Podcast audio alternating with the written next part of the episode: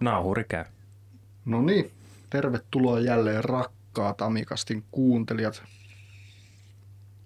uuden jakson pari. Otetaanko kerran vielä Antti? Tästä tuli ASMR-video nyt.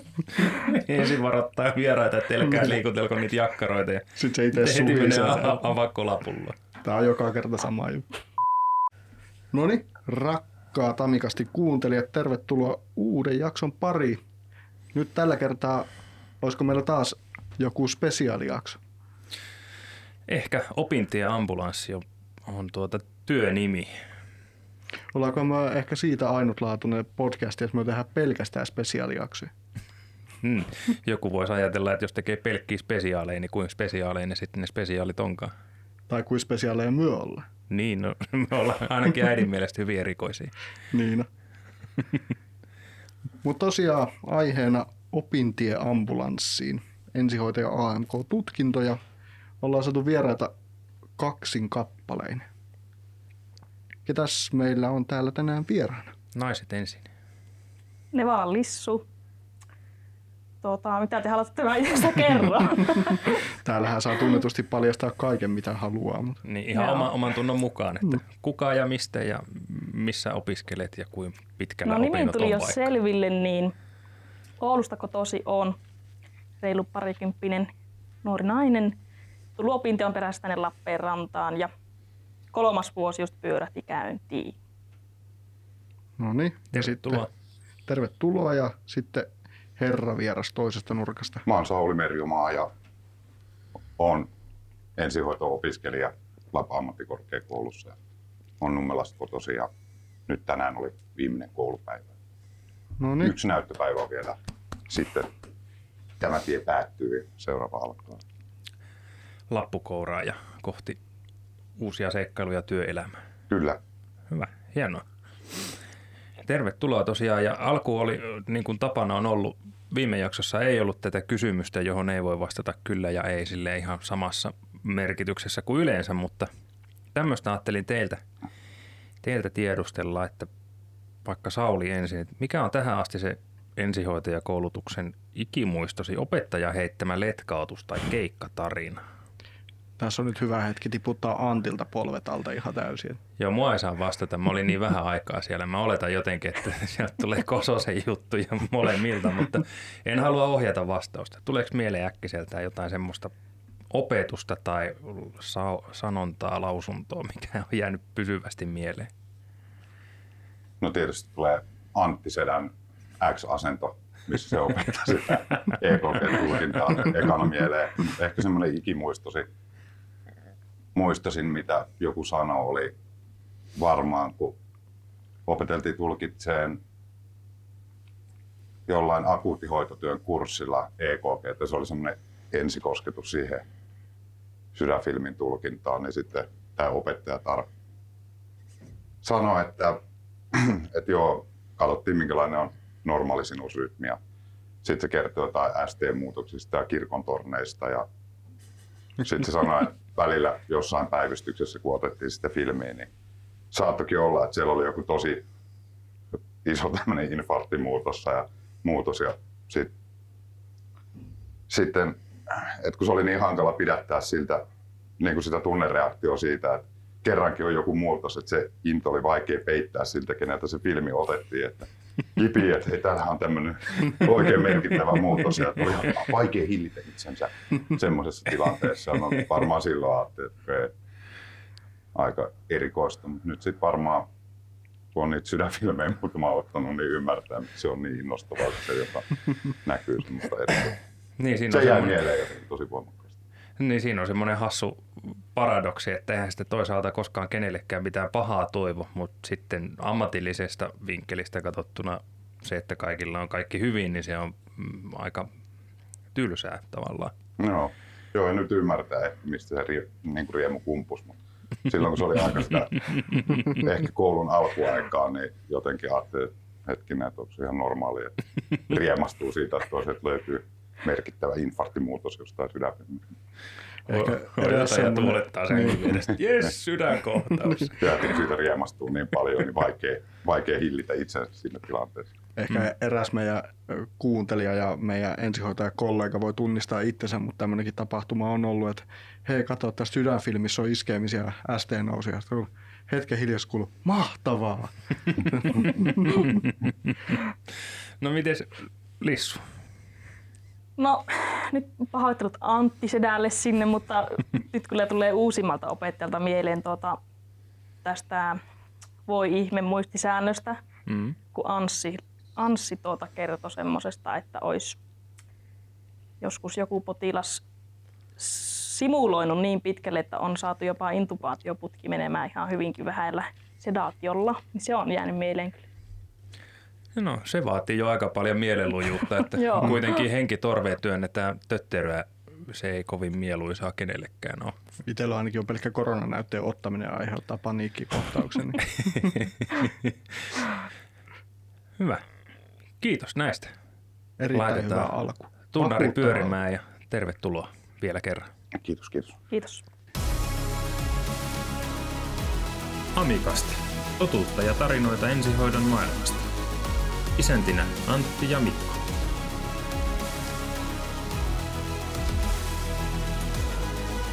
Tervetuloa mukaan!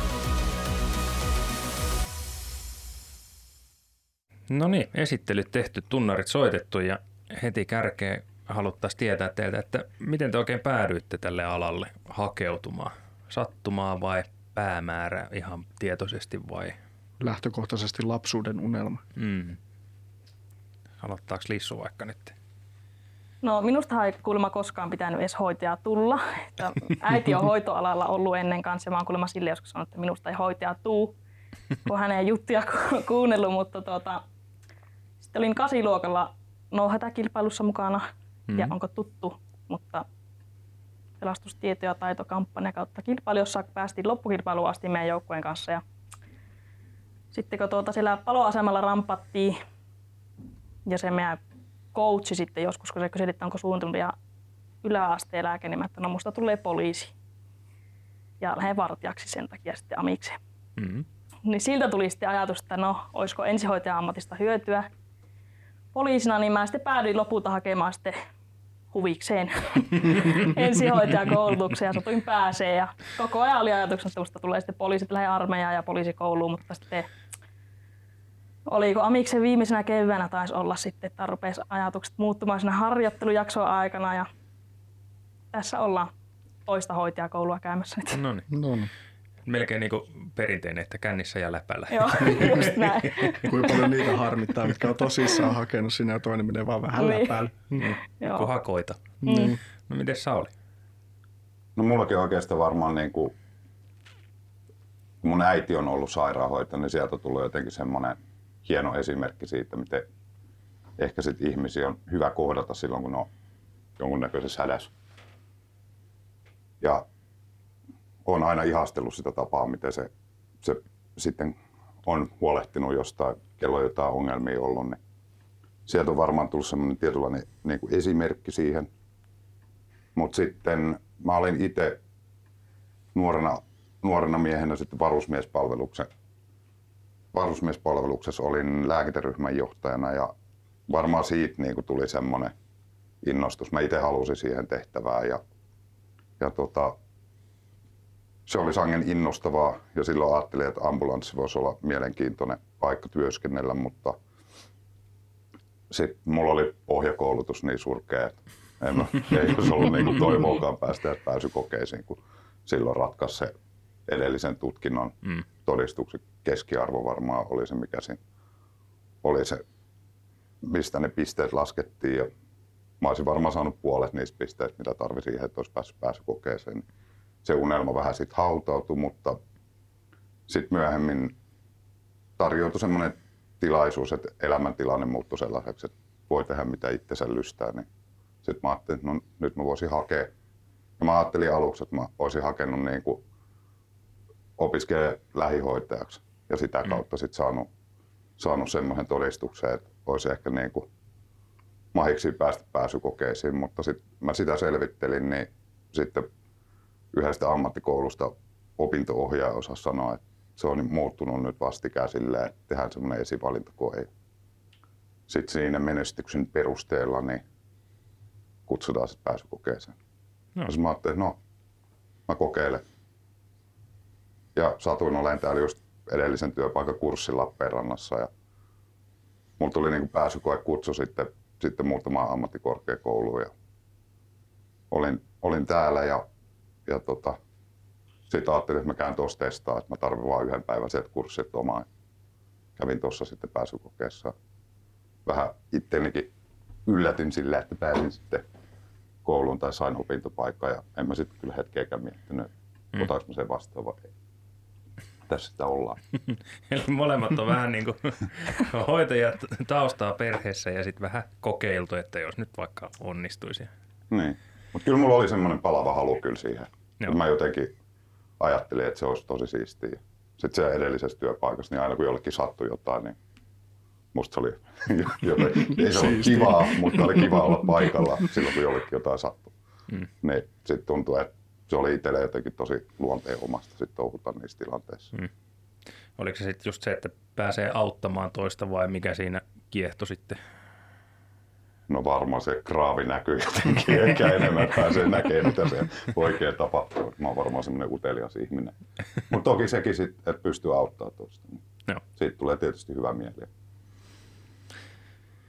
No tässä nyt sitä jo oikeastaan vähän Sauli sivuuskin näitä pääsykokeita ja niitä aikaisempia valintaperusteita, mutta mitä olette mieltä näistä ensihoitaja AMK-pääsykokeista ja pitäisikö niitä muuttaa tai mahdollisesti jos muutettaisiin, niin mihin suuntaan niitä pitäisi muuttaa? Mitä sanoo Lissu? No nykyään ei vissi ole enää semmoista varsinaista soveltuvuuskoetta enää hoitoalan pääsykokkeessa ylipäänsä. Mitä tuota, itse olen ajatellut, että ei olisi huono asia, että se piettäisi edelleen, kun kuitenkin tota, ihmisten kanssa tehdään töitä. Ja omasta mielestäni kylmä fakta on se, että kaikista ei vaan ole hoitotyöhön ja varsinkaan ensihoitotyöhön. Mm. Niin en pitäisi huonona asiana sitä, että se palautettaisiin takaisin, mutta sitten saa nähdä, että minkälainen nyt on tota, tulosko. Tätä pyöritetään pari vuotta tälle, että ei ole soveltuvuuskokeita ollenkaan. Niin, on, onhan sillä ainakin siis henkilökohtainen mielipide on tosiaan kyllä myös se, että se soveltuvuuskoe olisi, olisi niin kuin hyvä olla, koska kyllä se varmaan karsisi niistä hakijoista sitten semmoisia ei-soveltuvia yksilöitä jo siinä kohtaa pois. No niin, ja sitten kun on paljon hakijoita, niin sitten tota, saataisiin just siinä vaiheessa ne, tota, no ei ole soveltumattomat, mutta tota, saataisiin semmoiset kouluun, ketkä sitten pysyykin koulussa, että ei keskettäisi. valittu parhaiten alalle soveltuvat. Niin, niin. Ja se varmaan olisi toisaalta myös oppilaitostenkin etu, että sitten ne, jotka sinne pääsee sisään koulutukseen, niin tekee sen loppuun asti ja lopulta sitten työllistyykin Just todennäköisemmin sinne alalle, mihin on kouluttautunut. Miten Sauli? Mun on pakko myöntää, että mulla ei ole mitään käsitystä, minkälainen nykyään on se pääsykoe. Silloin kun mä hain tuonne kouluun, niin silloin siellä oli haastattelu ja kuntokoe ja sitten oli se semmoinen kirjallinen osuus. Mm. Ja No. kyllä mä niin kuin itse ajattelen, että, että jos joku olisi tulossa mua hoitaa ja mä saisin valita, että joku, joka on ollut hyvä kirjallisessa kokeessa tai joku, jonka joku alan ihminen on haastatellut ja todennut, että rattaat pyörii niin kuin samaan suuntaan päässä, niin että jos semmoisista ihmisistä pitäisi valita, niin mieluummin mä ottaisin ihan haastattelun itse mm. ehkä. Mutta tota, mulla oli semmoinen, että mulla oli ne tosiaan kolme erilaista osioa siinä pääsykokeessa. Mun mielestä se kuntokoekin oli silleen hyvä, että vaikka tuo nyt ole hirveän raskas työtä, mutta on se nyt ehkä hyvä testaa, että saa ne varusteet edes kulkea mukana ja hmm. on semmoinen fyysinen kunto, että pääsee kiipeä viidenteen kerrokseen rappusia pitkin ja ettei niin kuin itse tarvi toista ambulanssia siihen paikan päälle tokas kerroksessa, että Mm. piiputtaa niin paljon. Tai. Kyllä. Et mun mielestä se vanha, silloin kun mä hain, niin se oli, se oli hyvä systeemi. Mutta tosiaan ei ole mitään käsitystä, että nykyään ilmeisesti sit ei ole mitään muuta. Joo, nyt oli, kun mä hain, tota, nyt kun hain viimeksi, useamman kerran hakenut, mutta viimeisin kerta oli silleen, että siinä oli esivalintakoe netissä, joka tehtiin kotona. En Minkälainen se oli? muista. No en kyllä muista, että mitä siinä kysyttiin. Aktiivisesti unohtanut. jo. Joo. Joo. Ja se meni niin, mä, sen mä muistan, että se meni niin huonosti mulla, että mä uskon, että mä edes pyytä pääsykokkeisiin. Sitten satuinkin pääsemään. Se tuli vähän yllättäen se pääsykoepäivä. Mä olin nukkunut ehkä kolme tuntia edellisenä yönä ja kävin sitten tekkejä.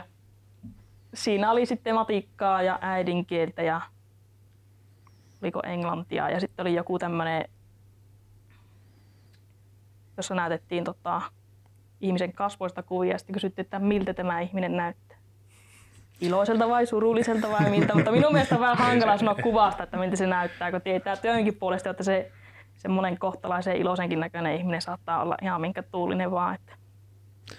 Eli tavallaan tämmöinen haastattelu ja psykologinen testi oli ulkoistettu muutama paperille tai näyttöpäätteelle piirrettyä kuvaa. Mutta ei ollut fyysistä koetta, ei haastattelua sulle. Ei ollut ollenkaan. Joo. No, Saulilla oli sulle jo se ajatellut, että olisiko se ollut hyvä siinä omassa hakuvaiheessa. Ei tarvii nyt ilmi antaa luokkakavereille, jotka ei sovellu. Mutta... niin. No en tiedä, saat, saattaa olla, että olisi itse karsiutunut sitten pois, mm. mutta, mutta tuota, en mä siltikään näkisi huonoksi, että semmoinen olisi semmoinen haastattelu. Joo. Ja kenet sinä näkisit sitten siihen haastattelemaan joku kokenut ensihoitaja tai ammattipsykologi tai... No ammattikoulun pääsykokeessa meillä oli psykologihaastattelu, mikä ei minusta ollut hyvää. Okay. Koska ei tiedä kuitenkaan alasta mitään. Niin minun mielestä kerran on käynyt Oulun ammattikorkeakoulun pääsykokeessa, silloin oli haastattelu. Siinä oli NCO-opettaja haastattelemassa. Mun mielestä se oli ihan, se haastatteli semmoisen ennakkotehtävän perusteella, missä oli pitänyt kertoa itsestä jotain, niin se osasi sitten vähän niin kuin hmm. suhteuttaa ne kysymykset sen mukaan, että kuka sinä istuu haastateltavana. Se oli minusta no. ihan hyvä. Mulla haastatteli silloin opettaja ja sitten oli ensihoitaja. Joo. Mutta ei se ensihoitaja kysynyt multa mitään. Se, vaan jurotti siinä opettajan vieressä. niin. Ja sitten se jossain vaiheessa kääntyi siihen, että mä haastattelin sitä ensihoitajaa. Mitäs varten sä oot siinä, kun et sä puhu mitään. Tuossa pelottelee tässä jotenkin. Mutta kai se kuunteli niitä vastauksia. Toki ne on varmasti keskenään keskustelua, minkälaisen kuvan. Kyllä varmasti. Kaikella on tarkoituksensa. No millaista se opiskelu nyt sitten on ollut? Onko nyt Lissu ainakin, aloitit sä silloin, kun korona jo oli päälläänsä? Mm, joo, mä aloitin täällä 2020 syksyllä. Joo. No onko miten ryhmäytyminen esimerkiksi onnistunut tässä poikkeusolojen? No, aika heikosti minun mielestä onnistui silloin, kun tänne muutti. Oletteko muuttaa melkein 600 kilometrin päästä ja mm. ei ole opiskelijatapahtumia eikä lähiopetusta eikä mitään, niin aika heikosti tutustu ihmisiin. Mä sitten ramppasin pari viikon välein melkein tota, monen saan kilometrin väliä, mutta nyt sitten tänä syksynä on tutustunut kyllä luokkakavereihin ihan erillä tavalla, kun on ollut lähiopetusta melkein mm. kaikki. Niin nythän siis eletään kevättä. Niin, edellisenä syksynä. Joo. Joo. No, miten sä oot kokenut opiskelun nyt tässä tämän alkuvaiheen, mikä on ollut, ollut lähinnä siinä etämoodissa ja verkon yli ja, ja videoluentoja? no, täytyy sanoa, että viime vuonna vähän turhautti, kun mulla oli tätä koulua ennen taustalla Lapin ammattikorkeakoulusta. Nyt huomaa, Lapin ei Labi mm. ammattikorkeakoulusta. Mm. niin, niin olin sairaanhoitajaopintoja sillä tehnyt vuoden ajan. Ja kun on tosiaan se lähihoitajan tutkinto taustalla, niin alku on hyvin pitkälle kertausta ja sitten kertas vielä toisenkin vuoden niin meillä olisi vähän turhauttaa, kun oli etänä vielä kaikki, mutta nyt sitten mm. viime syksynä tuota, oli erittäinkin mukavaa kyllä ja oppi yllättävän paljon, vaikka vähän saatto käydä taas ne turhautumisen ajatukset mielessä, kun katsoo opintosuunnitelmaa syksylle kesällä. Mm. Että vieläkin kerrotaan, mutta sitten kuitenkin käytiin tosi laajasti kaikki läpi jo nyt perustason aikana. Niin mm. Oli mukava. Saulilla on ollut vähän eri tahtiin. Sä oot kerinyt ennen koronaa jo käydä niitä perusopintoja? Mikä, no joo, mä, mitä aloitteita sulla on siitä opiskelun? Mä aloitin ennen koronaa tosiaan ja mulla lähti kyllä aika niin kuin kirskahdellen käyntiin opinnot, että ei todellakaan niin kuin, silleen hirveän hyvin ehkä, koska oli jotenkin vaikea motivoitua niin kuin siihen kouluun, kun mä tiesin, että mulla on tulos niin kuin ulkomaan työtehtäviä sitten siinä sen ekan vuoden jälkeen, niin varmaan jotenkin oli niin kuin hankala saada otetta siitä koulusta. Sit varmaan se oma elämäntilanne vähän kans teki semmoiseksi, että ei, oli niin kuin hankala keskittyä. Ja sit pelkästään jo sekin, että mulla ei niin hirveän kauan aikaa, kun mä olin viimeksi käynyt mm. silleen koulu kouluun. Että olin mä käynyt niin kuin kaiken maailman sit kursseja sen edellisen työn kautta, mutta ne oli semmoisia, että siellä päivät tehtiin jossain ulkona jotain ja, ja tota, siellä oli tosi vähän, tuli semmoista, että pitää itse opiskella tai tietokoneella tehdä ylipäätään mitään. Mä en ole mikään tietokoneihminen, että se on edelleen ihan painaja se mulle niin kuin tietokoneen käyttö yleensä. Mä saan ne rikkiä sekaisin ja en ole mikään loistava, niin sit oli jotenkin tosi vaikea se alku. Ja sitten mä kävin sen, olin siellä ulkomaan sen vuoden siinä välissä pois, niin, niin tota, sitten jotenkin siellä ehkä mä tein semmoisen itse tutkiskelun ja mietin, että minkälainen opiskelija mä nyt oon ollut ja minkälainen ehkä olisi syytä olla ja minkälainen luokkakaveri mä oon ollut ja minkälainen olisi ehkä syytä olla. Ja menin vähän itseeni siellä. Hmm. Ja siellä ehkä tein myös sen päätöksen, että nyt joko mä lopetan sen koulu, että nyt mä syön vaan resurssia siellä, tai sitten tota, että nyt joko se on syytä lopettaa ja tehdä jotain muuta, tai sitten pitää niin kuin nyt ottaa itseensä niskasta kiinni ja käydä se koulu. Ja tein sitten päätöksen, että mä käyn sen koulu ja sitten sen jälkeen oikeastaan kun mä tulin sieltä pois, niin sitten olin jotenkin asennoittunut vähän uudestaan ja sen jälkeen onkin mennyt tosi hyvin se koulu. Mutta sitten ne oli niin hajanaisia ne mun opinnot, että mä oon tehnyt nyt fyssareiden kanssa ja sairaanhoitajien kanssa ja pari eri ensihoitoporukan kanssa, niin mä oon ollut varmaan kymmenellä eri luokalla, niin, mm. niin tota, ehkä semmoinen ryhmäytyminen on ollut sit nimenomaan tämän vikaryhmän kanssa varmaan niin tullut eniten. Mutta sitten taas siinä vaiheessa, kun mun opinnot oli semmoinen mallille, että mun kannatti niin jatkaa opintoja tämän tietyn ryhmän mukaan, niin sitten taas alkoi se korona. Ja niin. sitten, sit... sitten näkyy vain näyttöpäätteillä stillinaamoja niin. ja nimi, nimiä. Niin ja ei oikeastaan niitä stillinaamoja, vaan enemmän nimenomaan Pelkkä nimi. teksti. Että... Niin, joku teksti. Ja... Mutta onneksi tähän nyt sisältyy sen verran lähiopetus, että kyllä sitten on tullut tutuksikin se ryhmä, mutta mm. kun en mä ollut kuin jotain, onko nyt pari vuotta sitten ollut tämän ryhmän mukana, niin, niin tota, ehkä olisi ryhmäytynyt vielä paremmin siinä, jos olisi ollut mm. alusta asti saman luokan. Mutta sitten taas toisaalta tässä on onnellista se, että mä oon saanut paljon tuttua niin kuin monesta eri porukasta. Ja, mm. ja, tota, ja tein, sitten myös terveydenhoitajien kanssa. Niin, että on silleen vähän niin kuin oppinut tai tutustunut useisiin ihmisiin sitten matkan varrella. Minulla on myös tuo ammattikorkeakoulupolku on vähän samanlainen, että niin sanotusti myöhemmällä iällä, tai ei välttämättä myöhemmällä iällä, mutta kuitenkin niin kuin työelämästä, kun lähtee sinne opiskelemaan, ja varsinkin jos on töissä jo alalla ja lähtee opiskelemaan, niin se alku oli niin kuin todella vaikea. Ja se, että niin kuin löysi sen motivaation siihen yleensäkin, että jaksaa käydä siellä koulussa. Ja sitten kun ne opintojen alku oli, kun oli paljon ryhmässä semmoisia, millä ei ollut mitään niin kuin alkututkintoa tai lähihoitajatutkintoa tai jotain muuta, niin sitten se oli niin kuin todella raskasta se alku. Ja sitten siinä vaiheessa, kun alkoi se vaihe, teki mieli lähinnä vaan lööbailla siinä koulussa ja sitten tuli ilmoitus, että itse asiassa hei, että sinun opinto-oikeus päättyy, niin se oli niinku se herätys siitä, että, että itse asiassa varmaan ehkä pitäisikin vähän tehdä jotain tämän asian eteen, niin pakko oli taas paras motivaattori ja se sai sitten niinku valmistua, mutta tiedän kyllä tunteen niinku sen, että kun lähtee niinku työelämästä takaisin koulupenkille, ja kun ei kymmenen vuoteen koulussa ollut ja se koulumaailma on vähän muuttunut siinä välissä, niin se ei ole ihan helppo pala.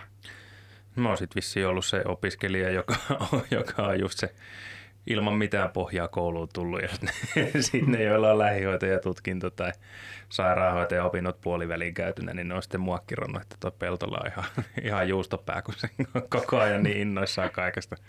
Mutta se oli oikeasti joskus tuntui niinku sillä tunnilla, että kun niinku tietämätön opettaa turhautuneille tarpeetonta, niin se vaan sattuu. no musta oli, siis se oli niinku tosi hankalaa, että piti tietokoneet just käyttää mm. paljon.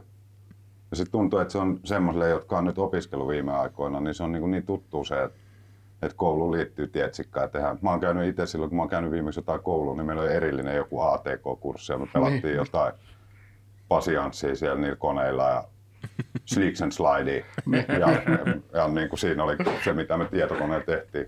Ja a, joskus peruskoulussa mä oon kirjoittanut siis kirjoituskoneella vielä jotain. Joku esse, esse tai aine piti kirjoittaa kirjoituskoneella, niin sitten yhtäkkiä kun kaikki tietää, miten se tietsikka toimii ja on semmoiset oppimisympäristöt ehkä tuttu, niin ei mulla ollut mitään haju, mikä on joku Poodle tai mitä jossain Jobstepissa tehdään, niin mä olin ihan niin sekaisin niitä, kun oli monta eri tietsikkaohjelmaa. Ja, mm. Eikä mulla ollut edes omaa tietokonetta, vaan mä kävin se jossain koulun tietokoneen. Mä vähän niin kuin ehkä ajattelin, että mä en miksikään ensihoitajaksi niin tietokoneella lue. Mm. Niin. Ja, ja myöskin sit varmaan, kun mä olin niin semmoinen käytännön tekijä ihminen, että, että tottunut siihen, että tehdään käsillä paljon. Ja mä varmaan ajattelinkin, että se opiskelu on semmoista, että no jotain simulaatioita simulaatioiden perään. Mm. Mutta sitten taisi olla ensimmäisiä oppitunteja, niin alkoi siitä, että tämä on atomia. Luitteko ennakkomateriaalit jostain muudesta. Ja mä olin aivan, mä ajattelin, että en mä nyt halua lukea miksikään ydinfyysikoksi, kun mä kiinnostaa se ensihoito, että sitten kun ihmisille tulee haavoja tai jotain sairaskohtauksia, että miten niitä autetaan siellä. Sitten se rupesi niin kuin pikkuhiljaa valkeana, että okei, että se ikään kuin se teoriatieto se pohjalla, niin se on tosi merkityksellistä. Että, mm. että pitää vähän tietää, mitä on soluttaa Mie niin tiedän ton tunteen ja ton niinku sama havainto siitä. Ja sitten jotenkin niinku se fiilis, että lähtee ammattikorkeakouluun lukemaan tämmöisiä hoitojuttuja, niin se, että niinku pitäisi oppia sitä hoitamista. Ja sitten tulee hirveä määrä tehtäviä, että teepä nämä tehtävät ja sitten teet ne tehtävät ja sitten tulee, että hei, et missä sulla on lähteet, että mistä sinä tiedät tämän sitten on vähän, että mm. niitä en voi laittaa itteeni sinne lähteeksi tai vanhaa koulua, vaan sitten olet tehnyt sen tehtävän ja löytänyt ne vastaukset ja sitten jälkikäteen rupeat etsiä, että mistä ne samat vastaukset vois vielä löytyä, niin kuin, että saat lähteet. Niin se oli ehkä kaikista raskainta. Joo.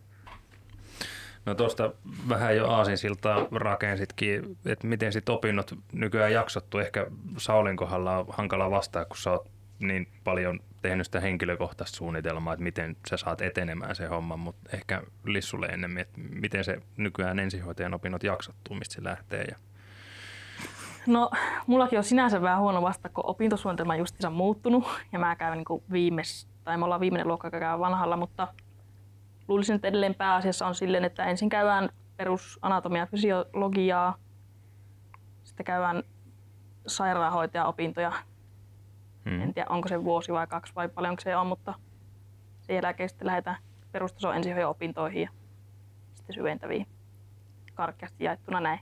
Mm. Eli sairaanhoitaja pätevyyshän siinä mukana tulee, tai paperit saa ulos molemmat, niin sen takia siellä on pohjalla niitä muitakin. Onko ne, kysytään mieluummin näinpä, että silloin kun ne tuli ne sairaanhoitajan ne perusopinnot, vaikka nyt anatomia, fysiologia ja ja joku sisätaudit, niin tuntuuko ne silloin semmoisilta merkityksellisistä, merkityksellisiltä aineilta, että näähän on varmasti tärkeitä, luenpa nämä nyt vimpan päälle hyvin vai? Onko sulla Antti vähän ketuhäntä kainalossa? Ei, ei, ei ollenkaan. No on kuullut paljon luokkakaverilta, että turhauttaa. Mm. Ja varsinkin nyt, kun ei ole ollut lähiopetusta, niin, niin on kuullut myös semmoisia, että tuota, tein lopettaa koulua, kun ei ole mitään pointtia eikä ole päästy asiaan, mutta sitten kun itsellä on alan koulutus ja pohjalla ollut useammassa paikkaa töissä, niin osaa ehkä vähän repiä niistäkin kursseista ne semmoiset tärkeimmät pointit, mistä ajattelet, että itselle mm. olisi hyötyä. Mutta pitää sanoa, että se anatomia ja fysiologia on kyllä kans, kun Sauli puhui niistä soluista, niin se on ollut mulle itselle edelleenkin on hirveä haaste, kun mun on hirveä vaikea hahmottaa niitä asioita, kun niitä ei näe. Mm-hmm. Mä näen, että tässä on käsi ja se on poikki, jos se on poikki mutta niitä soluja ei näe, mm. niin se on ihan hirveän vaikea. Miten Sauli? Tuntuuko alkuvaiheessa tervanjuonnilta ne No tuntui joo. Turha mun on koittaa selittää, että ei. siis tuntui se. Mutta sitten taas ehkä sen jälkeen sit kun, niin kun No se Anfi, mä ajattelin, että hetkinen, mitä atomeita. Mutta sitten aika nopeasti ihan siinä mentiin eteenpäin. Ja sitten vaikka itteensä turhautti, niin kyllä mä jotenkin niin kuin mietin sen, että sen verran kauan tämmöistä koulua kuitenkin järjestetty, että se on jossain arvioitu, että mitä on niin kuin syytä osata. Hmm. Ja että kyllä sitä tulee sitten, niin kuin, että, että sit kun se ensihoito nimenomaan kiinnosti, että sitä tulee sitten myöhemmin, mutta se rakentuu ikään kuin tämmöistä näiden pohjatietojen varaa, että, että jos hmm. näitä ei osaa, niin on vaikea sitten saada niin kuin täyttä irti siitä ensihoitajaosuudestakaan. Mutta kyllä mä muistan, kun me jotain vuodepesui harjoiteltiin jollain nukella ja ne oli niitä ensimmäisiä simulaatioita, niin sitä tuli itselle ehkä semmoinen olo, että tässä on kyllä todella pitkää kivinen tie kuljettavana. Mutta tota, kyllä se niin ymmärsi, että miksi sitä silleen opetetaan.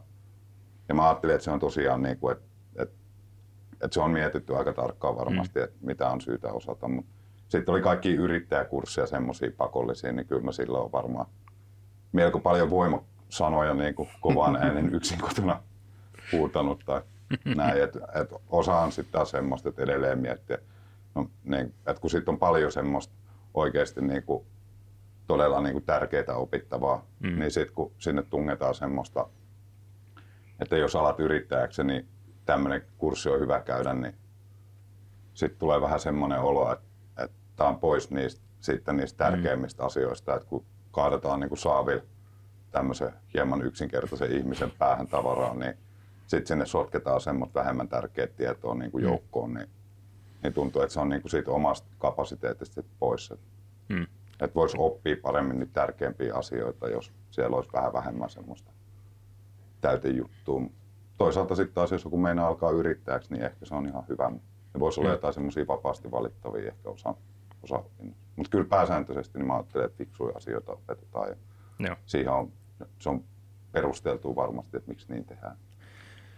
Voisit se nyt sitten seuraavalle Saulille, joka hakeutuu tuonne ensihoitajan AMK-kouluun ja hakkaa päätäsi anatomia ja fysiologia, niin kertoo terveiset, että sieltä tulee vielä sitä laatuakin sieltä takaa. Joo, ei se Anfy, sehän oli ihan mielenkiintoista, kun siihen, siihen pääsi jotenkin niin pääsi jyvälle siitä hommasta. Niin mun mielestä se oli ihan kiva. Hmm. Mutta se yrittäjyyskurssikin loppuu. Yri- joo, yrittäjyyskurssi loppuu joskus ja pure hammasta Tää lohduttaa, kun mulla pitäisi käydä vuojen käänny nyt sitä ja pitäisi nyt ehkä tänä keväänä puristaa kassaan. Ja ne on no. vielä ne yrittäjyys ja sosiaali- ja terveys, mikä se on palvelujärjestelmä, niin ne on vielä niitä kursseja, mitkä sellainen, että ne on pakko käydä ja sinne on pakko hakea, mutta aina ei pääse ja sinne vaan jää ja jää ja jää. Ja niin se mun ketuhäntähän oli nimenomaan se, että just samat ajatukset on ollut itsellä mielessä silloin jo 2006, kun olen itse koulua aloittanut, että, että ja varmaan, en muista, onko teidän ryhmille silloin koululla sanonutkin, että jos Anfy tuntui siltä, että se jäi vähän hataralle pohjalle, niin ottakaa vaan kirja kiltisti käteen ja kerratkaa, koska sitä tarvitaan jatkossa kuitenkin. Että ei se siellä turhaan ole. Ja itse teki just sen, sen tavallaan virheen, että mennään nyt siitä aidan matalimmasta kohdasta ja sitten se, se olikin ihan omaa nilkkaa ampumista sitten jälkikäteen. Että samat asiat sai opetella uudestaan, kun ei niitä alun perin opetellut kunnolla. Niin se on ehkä niin kuin jälkikäteen näin niin kuin valmistuneena se fiilis, että olisiko ehkä kuitenkin kannattanut niin kuin paneutua. Että silloin kun on koulussa, niin tavoite on se, että saispa sen todistuksen ja pääsisipä mm. pois. Mutta nyt sitten ehkä jälkikäteen miettii silleen, että, että olisihan sitten ehkä voinut jäädä vähän enemmänkin käteen, jos olisi vaan niin kuin panostanut mm. vähän enemmän. Tai, että jos ainut tavoite on saada todiste, niin, todistus, niin se ei välttämättä ole ihan se oikea asenne lähteä sinne kouluun. Mm. Ja meillä ainakin, siis mun mielestä oli tosi hyvä, että silloin kun alkoi se ANP vaikka, mm. niin silloin heti alussa meille painotettiin sitä, että oikeasti opetelkaa tämä hyvin, koska mm. tämän varaan rakentuu niin paljon tietoa jatkossa, että jos te ette opettele tätä, niin te olette kusessa, kun teidän pitäisi oppia jotain, mitkä niin kuin pohjaa tähän tietoon. Mm. Että te ette ymmärrä sit myöhemmin niitä opintoja, että sitten tulee, tulee tosi vaikea teille, että joudutte joka tapauksessa opettelemaan, ja jos te meinaatte päästä tästä koulusta jotenkin mm. läpi, niin sitten ehkä silloin niin kuin tajus sen, että okei, että nyt kannattaa opetella tämä varmasti hyvin. Mm. Ja sitten se on kyllä, sehän on ollut täysin totta, että, että sitten ne myöhemmät opinnot on niin, kuin, niin paljon pohjaa niihin Anfy-opintoihin, että mm. Saul, Saulille, joka meinaa aloittaa sen koulun, opettele sitä Anfyä hyvin. Se, kannattaa, se on varmasti yksi merkittävimpiä kursseja.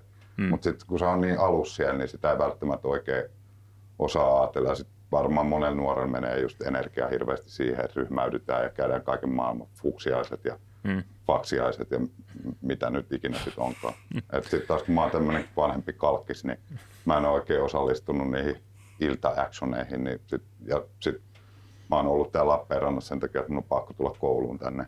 Et mulla on sitten muuten ollut elämä enemmän pääkaupunkiseudulla, niin sitten kun ollut täällä, niin ei mulla oikein ollut mitään muuta tekemistä kuin opiskella ja käydä liikkumassa, mutta sitten kun koko ajan ei voi liikkua, niin, niin sitten on pakko opiskella jossain vaiheessa. Sitten taas toisaalta on jäänyt hirveästi hyvää semmoista opintoaikaa. Mä oon mm. mököttänyt yksin pienessä soluasunnossa. Niin...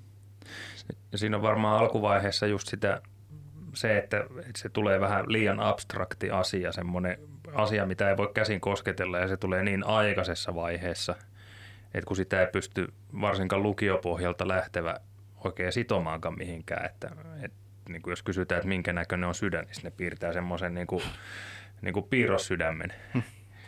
Et kun ei, ei vaan ole tietoa pohjalla, niin sit sitä on hirveän hankalaa sitoa sitä Anfynkään asiaa oikeastaan mihinkään. Ja niin, se sitten asettaa oman hankaluutensa vielä lisäksi siihen, mitä varmaan säkin lisää mm. vähän niin kuin ajoittakaan. Joo, se voisi olla ihan hyvä, jos Anfystä olisi semmoinen joku, se roikkus jollakin tavalla koko ajan kiinni, vaikka kyllä se on muutenkin tulee, varsinkin ensi opettajilta tulee tosi paljon simulaatioaikana kertausta, mutta että olisi niin kuin joku varsinainen kurssi kanssa siinä, mitä niin kuin koko ajan käytössä. Ei varmasti olisi huonoksi ainakaan itselle. Hmm. En tiedä, miten se käytännössä järjestettäisiin, mutta se tulisi kuitenkin jossakin välissä vielä, kun se on siinä ensimmäisenä syksynä muuten. Ja mulla oli ainakin siis, mä olin käynyt 15 vuotta aikaisemmin ammattikoulu kone- ja metallipuolen keskivertopapereilla, niin kyllä oli tosi hankala niin kuin jotenkin Tässä on muskariinireseptoria. Niin, joo. Ja jotain leukosyyttejä ja mitä kaikkea nyt solutasoasiaa, jotain hermostoa, niin musta tuntui, niin kuin, että mun aivokapasiteetti ei voi riittää tämmöiseen. Sitten sit on 15 vuotta edellisestä koulusta ja edellisen 10 vuotta kontanut pitkin jotain metsän pohjia tuolla, niin sitten tuntui jotenkin, että, että jos tämä koko koulu tulee olemaan tämmöistä, niin mun pää levii jossain vaiheessa. Mut Mm. Ehkä se Anfy, se, oli- se oli myös varmaan yksi vaativimpia kursseja. Sitten tämä on ollut silleen niin kuin semmoisen tietynlaisen ymmärryksen kannalta. Joo. Et siinä piti oikeasti niin kuin, siinä oppii ihan hirveästi ja sitten kaikki melkein oli semmoista, että sitä ei voinut sitoa mihinkään jo opittuun tai Mm. että kaikki mikä tuli oli niin kuin ihan täysin uutta ja ihmeellistä. Mut Sekin loppui se kurssi. Niin. Jossain kohtaa ne opintopisteet vaan tulee sinne. Joo. Oliko teillä niinku tietoa, tämä tulee nyt vähän kysymyspatterin ulkopuolelta, mutta kun te tulitte kouluun ja rupesitte opiskelemaan, niin oliko teillä tietoa, että miten ne opinnot niinku rakentuu? Tiesittekö työ, mihin työ tuutte tai meette? No kyllä mulla oli ainakin aika selkeä kuva, kun on työkaverilta kuullut ja sitten selvittänyt muutenkin tuolla mun mielestä AMKien sivuilla on aika hyvin ne opintojen rakenteet, niin oli selvittänyt sitä kautta. Joo. Aika hyvin oli jo. mulla ei ollut pientäkään käsitystä ei, ei ollut mitään hajua. Mä ajattelin, että mä varmaan jotenkin ehkä, nyt jos pitäisi niin kuin nopeasti arvioida, niin mä ehkä sinne armeijan lääkintäaliupseerikouluun jotenkin, että siellä jotain oppitunteja sitten hirveästi tehtiin ja oltiin Mm. niin kuin pihalla ja tehtiin semmoista simulaatiotoimintaa. Et ehkä mä ajattelin, että se on jotain semmoista. Mä menen aliupseerikouluun uudestaan neljäksi vuodeksi. Neljän vuoden käytännön harjoitukset. Joo, ja ei, se, ei, ei ollut sinne päinkään kyllä, mutta... Ja sitten vielä tuli tämä korona-aika, niin tämä muutti edelleen sitä, mitä se olisi Mm. ehkä ollut. Niin tota, ei ollut mitään hajua, eikä, eikä kyllä... Siis, enemmän mä tiesin, minkälaista se työ tulee olemaan, kuin minkälaista tämä koulu tulee olemaan. Joo. Et, näin. No mikä on teidän mielestä nyt, jos näitä opintoja tälleen mietitään, teillä on molemmilla kuitenkin nyt, Saulilla nyt on takana päin ja Lissulla on vielä vähän edessäkin päin, mutta näitä painotuksia opetuksessa, että mitä pitäisi olla enemmän lähiopetuksessa ja mitä mahdollisesti voitaisiin sitten siirtää sinne etäopetuksen puolelle. Oletteko ollut tyytyväisiä tähän, jos ei nyt tätä koronaa nyt lasketa ihan täysin tähän mukaan, mutta niin kuin lähiopetuksen määrästä. No sanoks mä eka? Sano vaan. siis mun mielestä tämä etäopetus, niin etä, tämä ei mulle niin kuin henkilökohtaisesti sovi ollenkaan. Mä oon niin semmoinen jotenkin levoton ja hyperaktiivinen.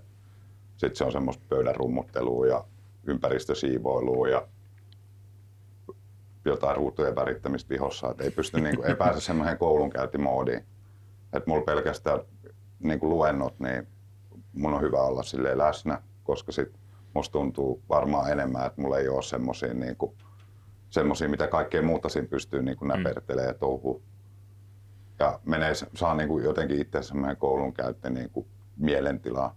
Että sitten kun on kotona, istuu tietokoneella, sitten on paljon kaiken näköistä ärsykettä siinä ympäri, niin vaikka se on mielenkiintoinenkin aihe, niin mä vähän niin kuin sit jossain vaiheessa puol huomaamatta eksyn tekee jotain, jotain pönttöä. Ehkä musta tuntuu, tai sitten saattaa huomaa, että hei mä mun piti katsoa, että kuka mulle äsken soitti. Ja nyt mä luen jotain Iltalehden uutista tässä. Ja tuossa mm. tulee nyt tärkeät asiaa ja mm. miksi mä kuuntelen sitä. Että silleen niin kuin harhautuu tekee jotain muuta. Mm. Että sitten taas koulussa on aika kova kynnys ottaa niin kuin opettajan valvovan silmän alla yhtäkkiä puhelinkourea alkaa selailee. Että sit, sitä varmaan niin kuin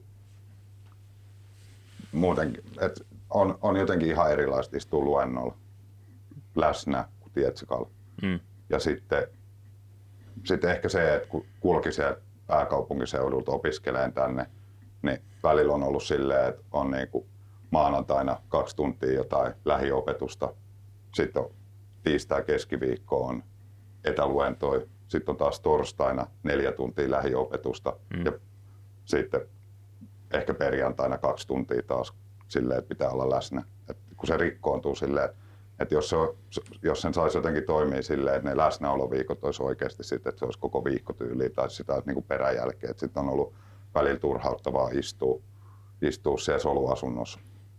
Mm. Sitten Tuijotella niin läppärin niin, näyttöön, mitä voisi tehdä hyvin siellä joo, ja kun tietää, kodissa tavallaan. Kyllä, mm. kyllä. Ja sitten, sitten just se, että tiedät, että no, ei kannata lähteä pitkää matkaa työntämään johonkin toiselle paikkakunnalle, koska sitten kahden päivän päästä mulla on taas neljä tuntia täällä. Et jos mm. sen saisi silleen jotenkin, että et olisi selkeästi niin kuin, että et Suunniteltu lähi- parempi, parempi niin, ryppäisiä niin, tavallaan, mutta että lähi, tietysti, etä, lähi etä. Joo, mutta ehkä tämä on vielä nyt, että jos sitä jatkossa sitten on enemmän tämmöistä etäopetusta. Toisaalta me ymmärrän, että se on sitten taas helppo järjestää, ei tarvitse samalla varailla tiloja ja muuta. Ja sitten ehkä se on opettajillekin helpompaa että pystyy niin kotoa käsi järjestämään opetusta ja se on varmaan ihmisille sille omalta tavalla jotkut mm.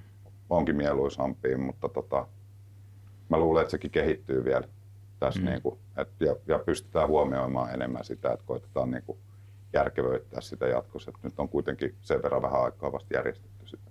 Mm. Me, me kyllä itseäni tunnistan hyvin paljon noita samoja niin kuin piirteitä, että minulla on ihan hirveän paljon vaikeampi keskittyä johonkin etäluentoon, että sitä huomaa tuijottavassa sitä luentoa ja jonkun puoli tuntia sitten miettivät, että vitsi, että olisi siisti, jos olisi valomiekka tai jotain muuta. Se on ihan niin kuin... Tai sitten kuvittelee, että mulla on valomiekka. Ja tajuaa, että se kamera on päällä. Ja... Mä joskus kaivoin nenää jollain paperilla. Sitten mulla oli paperit ollut nenässä. Ja mä hirveänä selitin jotain, enkä tajunnut sitä, että mulla on se kamera päällä. Niin. No. Ja on sitten jotenkin niin kuin sekin, että sit jos on joku tärkeä luento ja siihen pitäisi keskittyä, niin on paljon helpompi kysyäkin siltä opettajalta, kun on läsnä tai niin kuin, että selitä jotain, kun sitten sieltä tietokoneet rupeaa jotain viittausnappia. Ja... Joo, ja sitten ylipäätään semmoinen niin kuin interaktiivisuus mun mielestä, että vähän sä pystyt lukemaan niin kuin muiden reaktioita siinä mm. ja sitten vaihtaa jotenkin katsetta, niin musta tuntuu, että ihmisillä on niin kuin kynnys puhua siellä. Mm. Että ylipäätään kysyy ja sitten semmoinen, että, että kun jotkut saattaa olla jotkut luennotkin semmoisia, että sit se on ihan ok, että se ei tarvi olla semmoista, että vaan opettaja puhuu, vaan että heräisi vähän jonkunnäköistä keskustelun tynkää siinä. Niin sit sitä on tosi vaikea selkeästi niin kuin saada käyntiin siellä. Kyllä. Sitten mm. tämmöisessä niin kuin etäopetuksessa, että, että semmoinen niin kuin, vähän niin kuin keskustelu jää kyllä tosi vajalle ja vähälle. Kyllä. Mites Lissu mietteitä? No ihan samoilla linjoilla, että jos minä saisin päättää, niin kaikki olisi koululla että mm. en, en mä saa hirveästi irti etäluonnosta. Semmoisen, mitä keksin viime keväänä, niin rupesin tekemään käsitöitä siinä samalla. Jotain semmoista aivotonta työskentelyä siinä samalla, että pystyy keskittyä siihen, mistä puhutaan. Mutta. Mm. Siis nyt viesti valtioneuvostolle ja kaikille päättäville tahoille, että Labamattikorkeakoulun kattavasta otannasta 100 prosenttia opiskelijoista vastustaa etäluentoja. Joo. Ja sitten mun mielestä ylipäätään se, että sit sä oot siinä kotona ja sitten tulee joku tauko, no sä oot siinä koton, sä pysyt siinä ehkä melko lailla paikoilla. Sitten tulee ruokis, sitten sä, sä oot kotona. Tai oot syönyt jo luennon aikana. Niin, ja sitten sit sä taas ootat siinä kotona. Ja, mm. et tuolla tulee silleen, että sit sä vähän liikut ja käyt oikeasti tauolla ja mm. käyt syömässä siinä välissä jossain, jossain toisella ja taas palaat luokkaan ja sitten pystyy vähän juttelemaan siinä koulukavereiden niin. kanssa ja ehkä mm. tulee semmoista ryhmäytymistä ja sitä semmoista niin kuin vähän muutakin kanssakäymistä kuin vaan sitä luentoa. Ja sitten varsinkin kun me tehtiin vielä nyt opinnäytetyö, niin mulla oli tosi, siis mulla oli käytännössä nyt edellinen kevät oli semmoinen, että mä tein jotain, että enköhän mä, no yli 50 opintopistettä, enköhän mä 55 opintopistettä, niin mä heräsin aamulla joskus seitsemältä ja kahdeksalta käynnistin tietokoneen ja sitten mä sammutin sen joskus 11-12 aikaa illalla sen tietokoneen ja pää oli joka päivä niin kuin kipeä. Mä tein sitä viisi päivää viikossa ja mm. välillä mm. viikonloppuisinkin istumaan tietokoneelle, tietokoneelle, tietokoneelle. Ja, ja tota, sitä jatkui siis käytännössä monta viikkoa putkeen. Mm. Ja sitten illalla tuntui, että on jo niin tukos pää, että ei saa enää mitään selvää niistä sanoista. Aamulla on istahtanut siihen soluasunnon mm. tuoliin ja sitten siitä menee niin kuin seuraavaksi suihkuun ja nukkumaan ja tuntuu, että veri valuu silmistä, kun on tuijottanut sitä sitä ruutua. Mutta toisaalta kun sen tiesi, että nyt keväästä tulee semmoinen, niin sitä jo asennoitu siihen, että keväästä mm. tulee painajaismainen. Ja sitähän se olikin, mutta se ei ollut niin suurta painajaista kuin se, että se olisi tullut niin kuin yllätyksenä. Että ehkä sitä niin kuin maalasi siitä niin kauheita kaupukuvia itsellensä, että hmm. minkälainen siitä on tulossa. Että sitten tuntui, että se olikin ehkä helpompi, mutta ei ollut kiva. Mutta se on just niin kuin itselläkin on se kokemus just niistä viimeisistä opinnoista, sen älyttömän määrän niitä opintopisteitä, mitä teki siihen loppuun. Ja se oli nimenomaan just tuota tietokoneen istumista yö myöhään ja pakko saada palautettua viimeiset tehtävät. Ja sitten tuli joku lähiopetus, joku labratunti, niin ajetta se tuntui mukavalta, kun pääsi niinku sieltä pois sieltä kotonta ja tietokoneen äärestä ja näki kavereita ja kaikkea, niin se oli kyllä ihan, se on aikamoista touhua, kun niitä painaa niitä opintoja yksinään eteenpäin. Ja kyllä mä sieltä niin kuin kameran toiselta puolelta tunnistan tuon saman, että se on varmasti niin kuin sanoitte vähän tympäännyttävää kuunnella sitä yhden ihmisen monologia verko yli. Mutta on se aika tympään, tympäännyttävää niin kuin pitääkin sitä jotain neljän tunnin monologia EKGstä ja kun, kun ne ihmiset ei ole toiset läsnä ja ei, ei näe kasvoilmeitä ja, ja niin kuin sitten joka luennon jälkeen sinne jää, kun luento on loppu, niin jää kolme neljä nimeä niin kuin roikkumaan, että ne on varmaan lähtenyt jo tekemään muita hommia, ne on just jotain pyykkiä viikkaa tai, tai muuta tämmöistä harhautunut tekemään, unohtanut, että oli luennolla ja, ja, ja sitä interaktio kanssakäymistä ei tule niin kuin oikein millään, missään muodossa. Että. On, ja tuo mitä tuossa tulikin jo esille, että pienempi kynnys kysellä, niin kyllä huomaa heti, kun on ollut nyt koululla luentoja, niin kaikki semmoista, ketkä jo äänessä etäluennolla, niin kyselee. Mm. Ja tuota, ainakin mitä on kuulostellut, niin tuntuu, että nekin oppii paremmin ja motivaatiota paremmin opiskella, kun sitten mm. etäluennolla aina kuulostaa, että kun minä itse tämmöinen hirviä räpätäti, joka ei voi olla hiljaa, niin sitten se semmoista minua ja jonkun muu ja opettaja semmoista siinä kolme tai neljä ihmistä äänessä. Mm kerran mä sitten päätin, että joo, mä en tänään, tällä tunnilla en vastaa mitään, että joku muu saa puhua, niin tuli jotakin viesti, että mitä ihmettä, että missä nämä olette tunnilla, että eikö mä päätin, että mä en tänään puhu, että saatte muut puhua. Kaikki no. oli ihan ihmeessä, että Lissu ei puhu mitään. No tuleeko mieleen lonkalta, mäkin hyppään nyt kässäristä pois, ihan tuli vaan mieleen, että jos niin kuin etäopetusta verkon yli luennon pitoa vielä jatketaan ja varmasti jatketaankin, vaikka koronakin jossain vaiheessa toivottavasti katoaa, niin tuleeko mieleen mitään konstia, että siitä saisi niin kuin interaktiivisempaa tai parempaa opiskelijan vinkkelistä, että se antaisi enemmän tai olisi hyödyllisempää? Ehkä VR-laseilla. no en mä tiedä, joutuuko sinä opettaja tekemään enemmän töitä sillä, että kyselee, mm. eikä semmoisia niin kuin vapaita, vaan sille, että isket sieltä niin kuin suoraan, että nyt sinä sieltä vastaat, että saa mm. ne hiljaisetkin sieltä ääneen. Meillä oli englannin tunnilla oli aika paljon silleen, että me jouduttiin tekemään niin keskenämme se jossain pienryhmissä miettiä ja pohtia. Mm. Ja, että se nyt on ihan hyvä. Sitten varmaan monet pihaa mua tämän jälkeen, kun mä sanon, mutta se, että jos ihmisillä olisi ne kamerat päällä, niin näkee ainakin katseet. Mä olen siis itsekin tehnyt opetustyötä, mm. niin mä tiedän, tiedän miltä se va- tai en tiedä, mutta voin kuvitella, miltä se tuntuu pitää jollain tietsikalla, kun sä et näe niitä opetettavia, niin sä et edes mm. tiedä, onko ne siellä, mutta ei pysty just yhtään lukemaan ilmeitä kun sit tuntuu vähän niin kuin, että kyllä se näkee niin kuin toisen naamasta, että meneekö nyt aivan yli hilseen mm. ja ymmärtääkö mm. jengi ehkä sen, mitä mä niin kuin selitän. Joo, se on, se on hirveän tärkeää siinä, kun, kun opettaa, että sä näet, miten ihmiset reagoi siihen, kun sen ihan hyvin havaitsee sieltä luokaajasta, että tuossa nyt on kaksi ihmistä niin kysymysmerkin näköisiä, että oksat pois.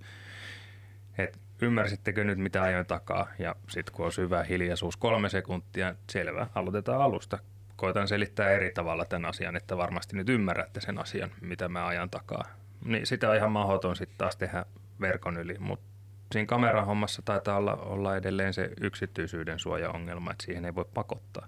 Ah, niin, koska ko- ne kamera, kamerat on, näyttää naama, mutta niin, etänä mutta ei.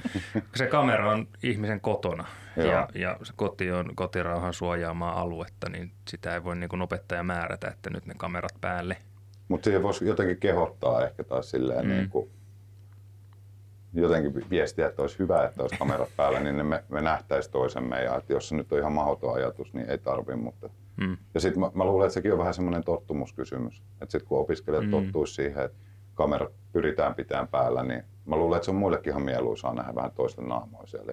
Mm. Toki sitten taas varmaan aika moni tulee suoraan sängystä siihen että sitten mm. tulee se, semmoisia paineita, että mun pitää nyt vähän laittautua jotenkin. Mutta toisaalta täytyy sanoa, että kun itse on ollut just joillakin luennolla toi, joka tyyli makaa vielä peitoa alla, kun ei kamera päällä, niin sit se teki sentään sen, että sä oot oikeasti hereillä siinä, kun se mm. luento alkaa. Niin.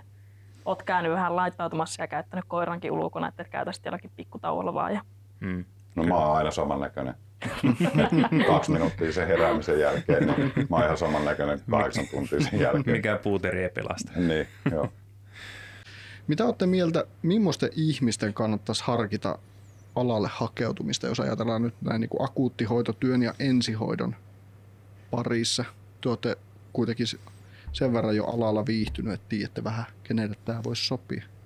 Tai kenen ehdottomasti ei pitäisi hakeutua tänne.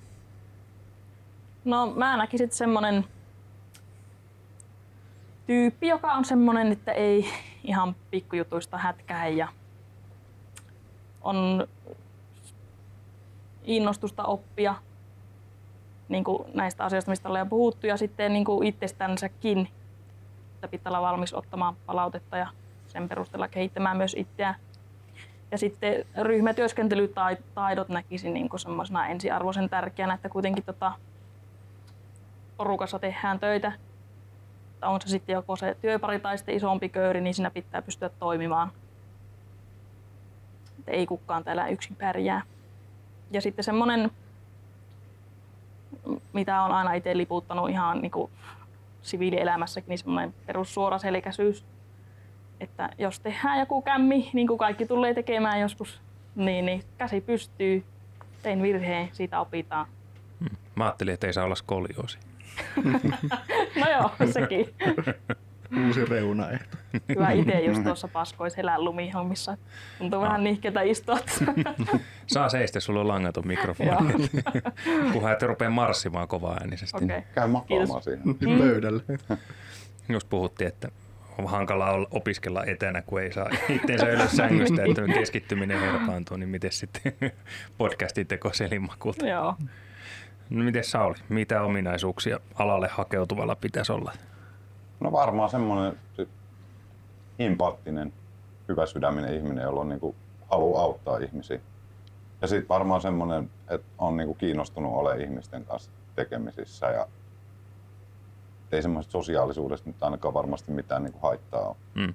Et onhan tämä semmoista ihmisten kanssa työskentelyä ja ihmisten kohtaamista toistuvasti, uusien ja vanhojen ihmisten kohtaamista. Ja, ja tota, semmoinen, että on jotenkin niin kuin helppo olla ihmisten kanssa. Että jos se mietää hirmu vaikeaksi, niin sit ei ehkä kannata niin kuin Mm. hakeutua työskentelemään ihmisten kanssa. Mutta tota, ja, ja sitten just se, että, että tykkää auttaa ihmisiä. Että jos on semmoinen välinpitämätön, että ei oikeastaan muut ihmiset kiinnosta tai jos ainoastaan raha motivoi, niin ei kannata sitten tämmöiselle alalle ehkä hakeutua. Kutsumusammatti. Niin, vähän, vähän niin. Kyllä Tämä on- varmaan silleen, että, että, että Kaikki tehyläiset on kohta kimpussa. Mm. Kutsumusammatti. Kutsumusammatiksi sanoo. Joo. Mm. Mutta on teillä niin kuin molemmilla ainakin Saurilla toinen ammatti ja Lissullakin oli toinen ammatti alla, eli on vähän niin kuin jo elämän kokemusta. Niin mitä olette mieltä, jos ajattelee näin, että ensihoitoahan voi periaatteessa päästä tö- töihin niin kuin tavallaan ammattikoulupohjalta, eli se on joku 19-18-vuotias täysin niin kuin luvalla sanoen ei ole mitään elämän kokemusta, niin näettekö työ sen tavallaan niin kuin uhkana, että ainakin omasta mielestäni elämän kokemuksesta on niin kuin iso hyöty ensihoidossa, koska puhumalla selviää aika monesta asiasta ja sitten jos olet vähän niin kuin nähnyt elämää ja tiedät niin kuin tavallaan kokemuksesta asioita, niin mitä olette mieltä, kun joskus ollaan, tämäkin tulee nyt taas käsikirjoituksen ulkopuolelta ja tätä No, siksi vaan. vähän pohjustaa. Tästä tulee nyt se kahden tunnin monologi. Mm. Ei vaan siis siitä, niin kuin, että pitäisikö niin kuin ensihoitajaksi, kun hakeudutaan, niin olla joku ammatti jo pohjalla ennen kuin sinne voisi päästä.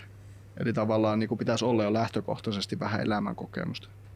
No mähän on nimenomaan just näitä 19-vuotiaana valmistuneita Mm. tuota, ammattikoulusta. Kuin mutta, myös, mutta Joo, mutta tuota, en välttämättä näkisi kyllä huonona asiana tuota, että nyt kun miettii niitä sitä ensimmäistä kesää, kun ollut töissä, niin ei olisi ollut haitaksi, että olisi ollut ikää vähän enemmän. Mm. Kuitenkin jonkun verran tehtävät on semmosia, semmoista improvisointia Mm. ja just, että tuota, jotkut asiat on semmoisia, että ei niitä ole ikinä koulussa käyty läpi. mm.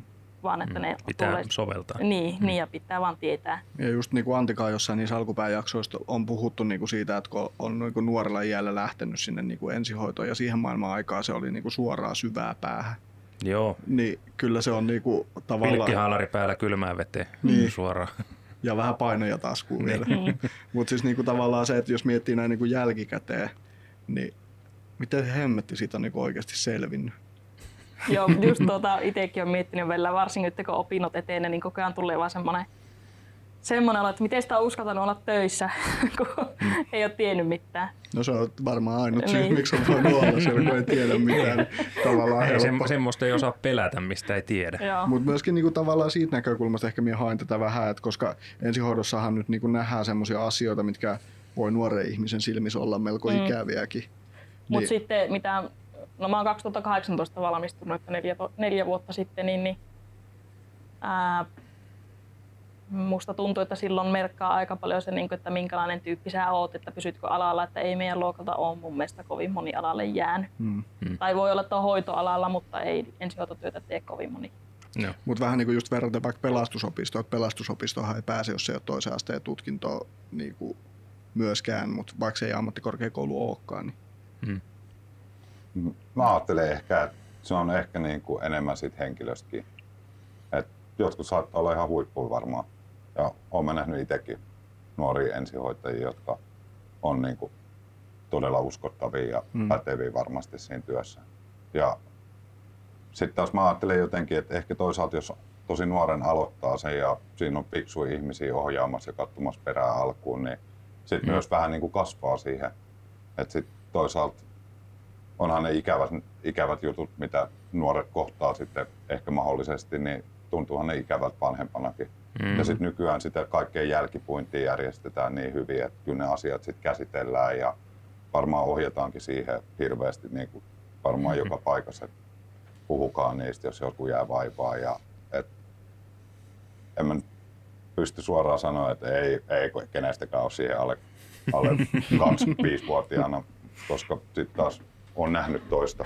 Mutta sanotaanko, että musta itsestäni ei olisi ollut kyllä ensihoitajaksi 19-vuotiaana. Että mä olisin kyllä aiheuttanut varmaan kaiken näköistä kaaosta ja aiheuttanut enemmän niin kuin hoide, hoidettavaa kuin saanut hoidettua.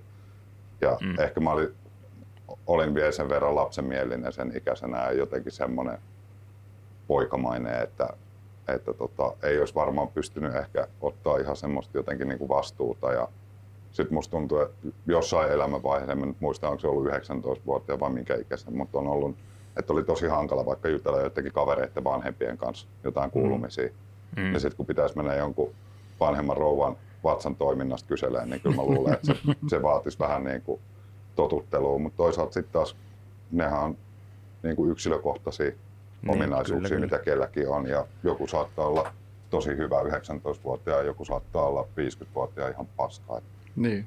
Mm. Toi on kyllä ihan totta, että ei siellä varmaan niinku mitään ikä, ikärajaa olekaan. Et, et se toisilla on niinku ne valmiiksi semmoiset hyvät sosiaaliset taidot ja niinku kyky kohdata niitä ihmisiä. Et, et joskus vaan tuntuu, niinku, että et onko sitten tavallaan ammattikoulussa tulevat, niin onko ne vielä niinku liian nuoria tai onko niillä niinku, Ja toki Kyky. ei taas voi laittaa kaikkia ammattikoulusta tulevia samalle linjalle, koska kyllä siellä nyt niinku aikuislinjalta ihmisiä niin siis myös. toki, niinku, mutta niinku pointtina on se, se niin, mm. kyllä kyllä siis niinku puhuttiinkin, että eihän se ikä ole niinku se määrittävä tekijä, vaan Mm. niinku tuntuu, että et niinku niissä lähihoitaja-opiskelijoissa ja näissä on vielä aika paljon semmoisia niinku kypsymättömiä ja sitten minä ehkä koen, että se ensihoito on nimenomaan just ennen kaikkea sitä ihmisten kohtaamista ja semmoista niinku Mm. sosiaalista toimintaa ja kyky niinku huomioida asioita sen niinku sosiaalisuuden ja puhumisen kautta. On ja sitten semmoinenkin puoli tulee mieleen tässä, kun itse on valmistumisen jälkeen tehnyt aika monessa eri paikkaan töitä, että on ollut ensihoidossa ja sitten ollut päivystyksessä ja yliopistosairaala-osastolla ja vanhainkodeissa ja vammaispuolella ja lastensuojelussa ja neljä vuoteen on mahtunut aika paljon, niin tuota, näen sen tavallaan omana vahvuutena, että on nähnyt aika paljon sosiaali- ja terveysalan kenttää Mm. Mm. kun tuolla tehdään paljon yhteistyötä kotihoidon kanssa ja vanhainkotien ja kaikkien tämmöistä ymmärtää tavallaan, että mitä se työ on heillä siellä, kun sitten Mhm. paljon kuulee semmoista että valitetaan, että kun nuo ei tee sitä ja nämä ei tee sitä ja päivystys valittaa mitä ensihoito ei tee ja osastot valittaa mitä päivystyksessä ei tehdä ja se on semmoinen loputon ketju, Mm. että kaikki valittaa jostakin. niin on tavallaan ymmärrystä sinne, niin kuin, sinne niin kuin seuraavan paikkaan, että tietää vähän miten se päivystys toimii ja tietää miten se entinen paikka toimii, mistä on mahdollisesti haettu joku, Mm. että semmoista kränää vähentää. Ehkä Niin ihan varmasti, mielestä. kun on kokonaisvaltaisempi kuva siitä Mm. koko hoitoketjusta, miten se toimii ja etenee. Ja Ja sen mitkä takia minusta vastuut ja on aika helppo nyt niin kuin koulussa käydä tota, just näitä eri sisätautia ja mielenterveystyötä ja näitä, kun tietää vähän, että mitä se siellä kaikkialla on. mm. Mä ajattelen jotenkin vielä, vielä niin kuin sitäkin, että kun sitä työtä ei tehdä yksi. Mm-hmm. Että jos sä oot kaksikymppisen osa jotain niin kuin työyhteisöä ja sulla on fiksui ohjaajia siinä, niin kyllähän ne katsoo sun perään ja puuttuu varmasti Mm. aika nopeasti, jos et saa sitä työtä tehtyä semmoisella niin kuin tasolla, mitä olisi syytä olettaa, niin, niin tota, ehkä ne karsiutuu se pois semmoiset epäkypsät yksilöt ja ei välttämättä työllistykään koskaan. Ja, ja tota, sitten niitä ohjataan tietysti ja sittenhän sitä ammatillista kasvua tapahtuu varmasti ihan Mm. samalla lailla niin kuin itselläkin, että, että tota, et se, sen ikäisen kuitenkin on niin kuin ymmärtää, että nyt tämä on hyvä juttu ja tämä on huono juttu. Ja, ja toisaalta jos olisi itse 19 vuotta ja valmistunut ensihoitajaksi ja siitä asti tehnyt ensihoitotyötä, niin mä olisin melkein 20 vuotta jo tehnyt sitä, niin sitten olisi tässä vaiheessa jotenkin ehkä niin kuin jo tosi semmoinen niin kuin hyvin kypsynyt ensihoitaja, mutta ei silleen kypsynyt, kypsynyt siihen vaan silleen, että sit olisi Niin siis tosi- et, et ole ylikypsynyt. niin. että olisi niinku to, ehkä sitten taas, niinku, että minkä nuorena alkaa se vanhana taitaa. Mm. Niin tota, että jos on vaan sitten työkaverit kestää sitä, että toinen on aika nuori ja ehkä enemmän perään katsottavaa. Niin Ja se, mikä tuntuu usein unohtuvan tuolla vanhemmilla jermuilla, että kun siitä omasta aloituksesta uralla on 15 vuotta tai 10 vuotta tai 20 vuotta, niin sitten ei enää jakseta muistaa sitä, kun itse oltiin ekaa kesää töissä. Että miten, miten niin kuin, ei välttämättä taitamaton, mutta kun on, ei ole kokemusta, niin, niin se totta kaihan se välittyy epävarmuutena ja, ja semmoisena siinä työnteossa. Ja sitten kun sitä ei omaa, omaa niin kuin lähtökohtaansa ehkä enää muista, niin sitten se näyttäytyy ehkä sille nuorelle työntekijälle kärsimättömyytenä tai, tai kiukutteluna tai jonain semmoisena negatiivisena mm. käyttäytymisenä, että ei jakseta kärsivällisesti ohjata ja auttaa ja tukea mm. sitä, sitä nuorempaa kollegaa. Muuhun on suhtauduttu tosi kivasti, mutta mä ymmärrän kyllä sen, että jos sulla on työpari, kenet sä tunnet 10 vuoden takaa ja se on tehnyt 20 vuotta ensihoitotyötä mm. ja sä oot tehnyt sen kanssa 10 vuotta työtä te suunnilleen pystytte lukemaan toistenne ajatuksia ja olette löytänyt hyvää yhteisen sävelen ja sit sun pitää alkaa yhtäkkiä ohjaa jotain ihan tuoretta, vaikka nyt meikäläistäkin, vaikka mä oonkin vanhempi ihminen, niin kyllä se voi olla silleen, että ei se nyt välttämättä niin kuin aina niin hirveän innostavaa, että hei toi ei osaa mitään ja mun pitää opettaa sille nyt kaikenlaista. Hmm. Et, et onhan se varmaan niin sille työntekijälle kivempaa tehdä semmoisen kanssa, kenestä tiedät, että toi osaa kaiken näköiset jutut ja tietää systeemit. Ja, niin kuin, koska sekin on sit vaativaa varmasti, varsinkin niissä, jos on jotain kiiretilannetta, että sit mun nyt pitää totakin neuvoa tässä vielä, mm. että tässä on ihan tarpeeksi muutenkin hommaa. Se voi olla semmoista turhauttavaa. Mutta tota, sitten taas musta tuntuu, että ainakin missä mä oon ollut ylipäätään niin harkoissa, niin mut on otettu hirveän lämpimästi vastaan ja se on ollut tosi niin kuin kannustava se asenne, asenne uuteen tyyppiin. Että vaikka että mä ehkä olenkin vähän pahoillani, kun menin ensimmäistä päivää palkkatyöhön, että mä en ole tämmöistä työtä tehnyt, niin sitten taas mä olin paljon enemmän itse varmasti pahoillani siitä kuin ne mun työkaverit. Mm. Ja kaikki sanoivat, että hei, jokaisella on itselläänkin ollut eka päivä joskus. Mm. Niin, kyllä. Ja niin kuin, että tästä se lähtee. Ja sitten taas toisaalta kannustettiin sillä, että sua ei kerätty pilata missään muualla, että se on hyvä juttu, että opit heti tänne Tyhjä, tyhjä taulu, mihin, niin. mistä voidaan muokata sitten.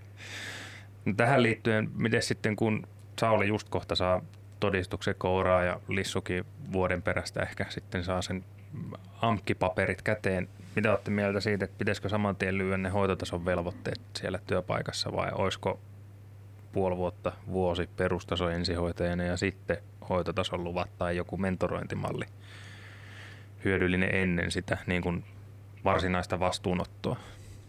No musta tuntuu, että vähän ihmisestä riippuen, että kun osa on just tota, tullut sille, että on saattanut tehdä kymmenen vuotta perustasolla hommia, Mm. niin ei minusta semmoisella tarvi olla mitään perustason pere- perehtymisjaksoa. Mutta sitten taas, jos tota, noi, ei ole minkään, minkäännäköistä kokemusta vielä alalta, eikä ole vaikka kesätöitäkään kerennyt kouluaikana tekemään ollenkaan, niin en tiedä, onko se huonoksi. Mutta en, en osaa sanoa, No. en ole vielä vala- vala- valmistumassa, minkälainen fiilis se on silloin, mutta tot, Mm. mitä mieltä oot? No, mä ajattelen, että ainakin niin kuin minä itse, jos mä nyt menisin töihin tästä muutaman viikon päästä ja mun pitäisi alkaa hoitotasoisen heti tekemään, niin mä luulen, että mä olisin aika kuormittunut ja ahistunut mm. siitä, että onkin aika vastuu harteet. Mun mielestä mä ihan mielelläni teen vähän aikaa niin kuin perustasoisen.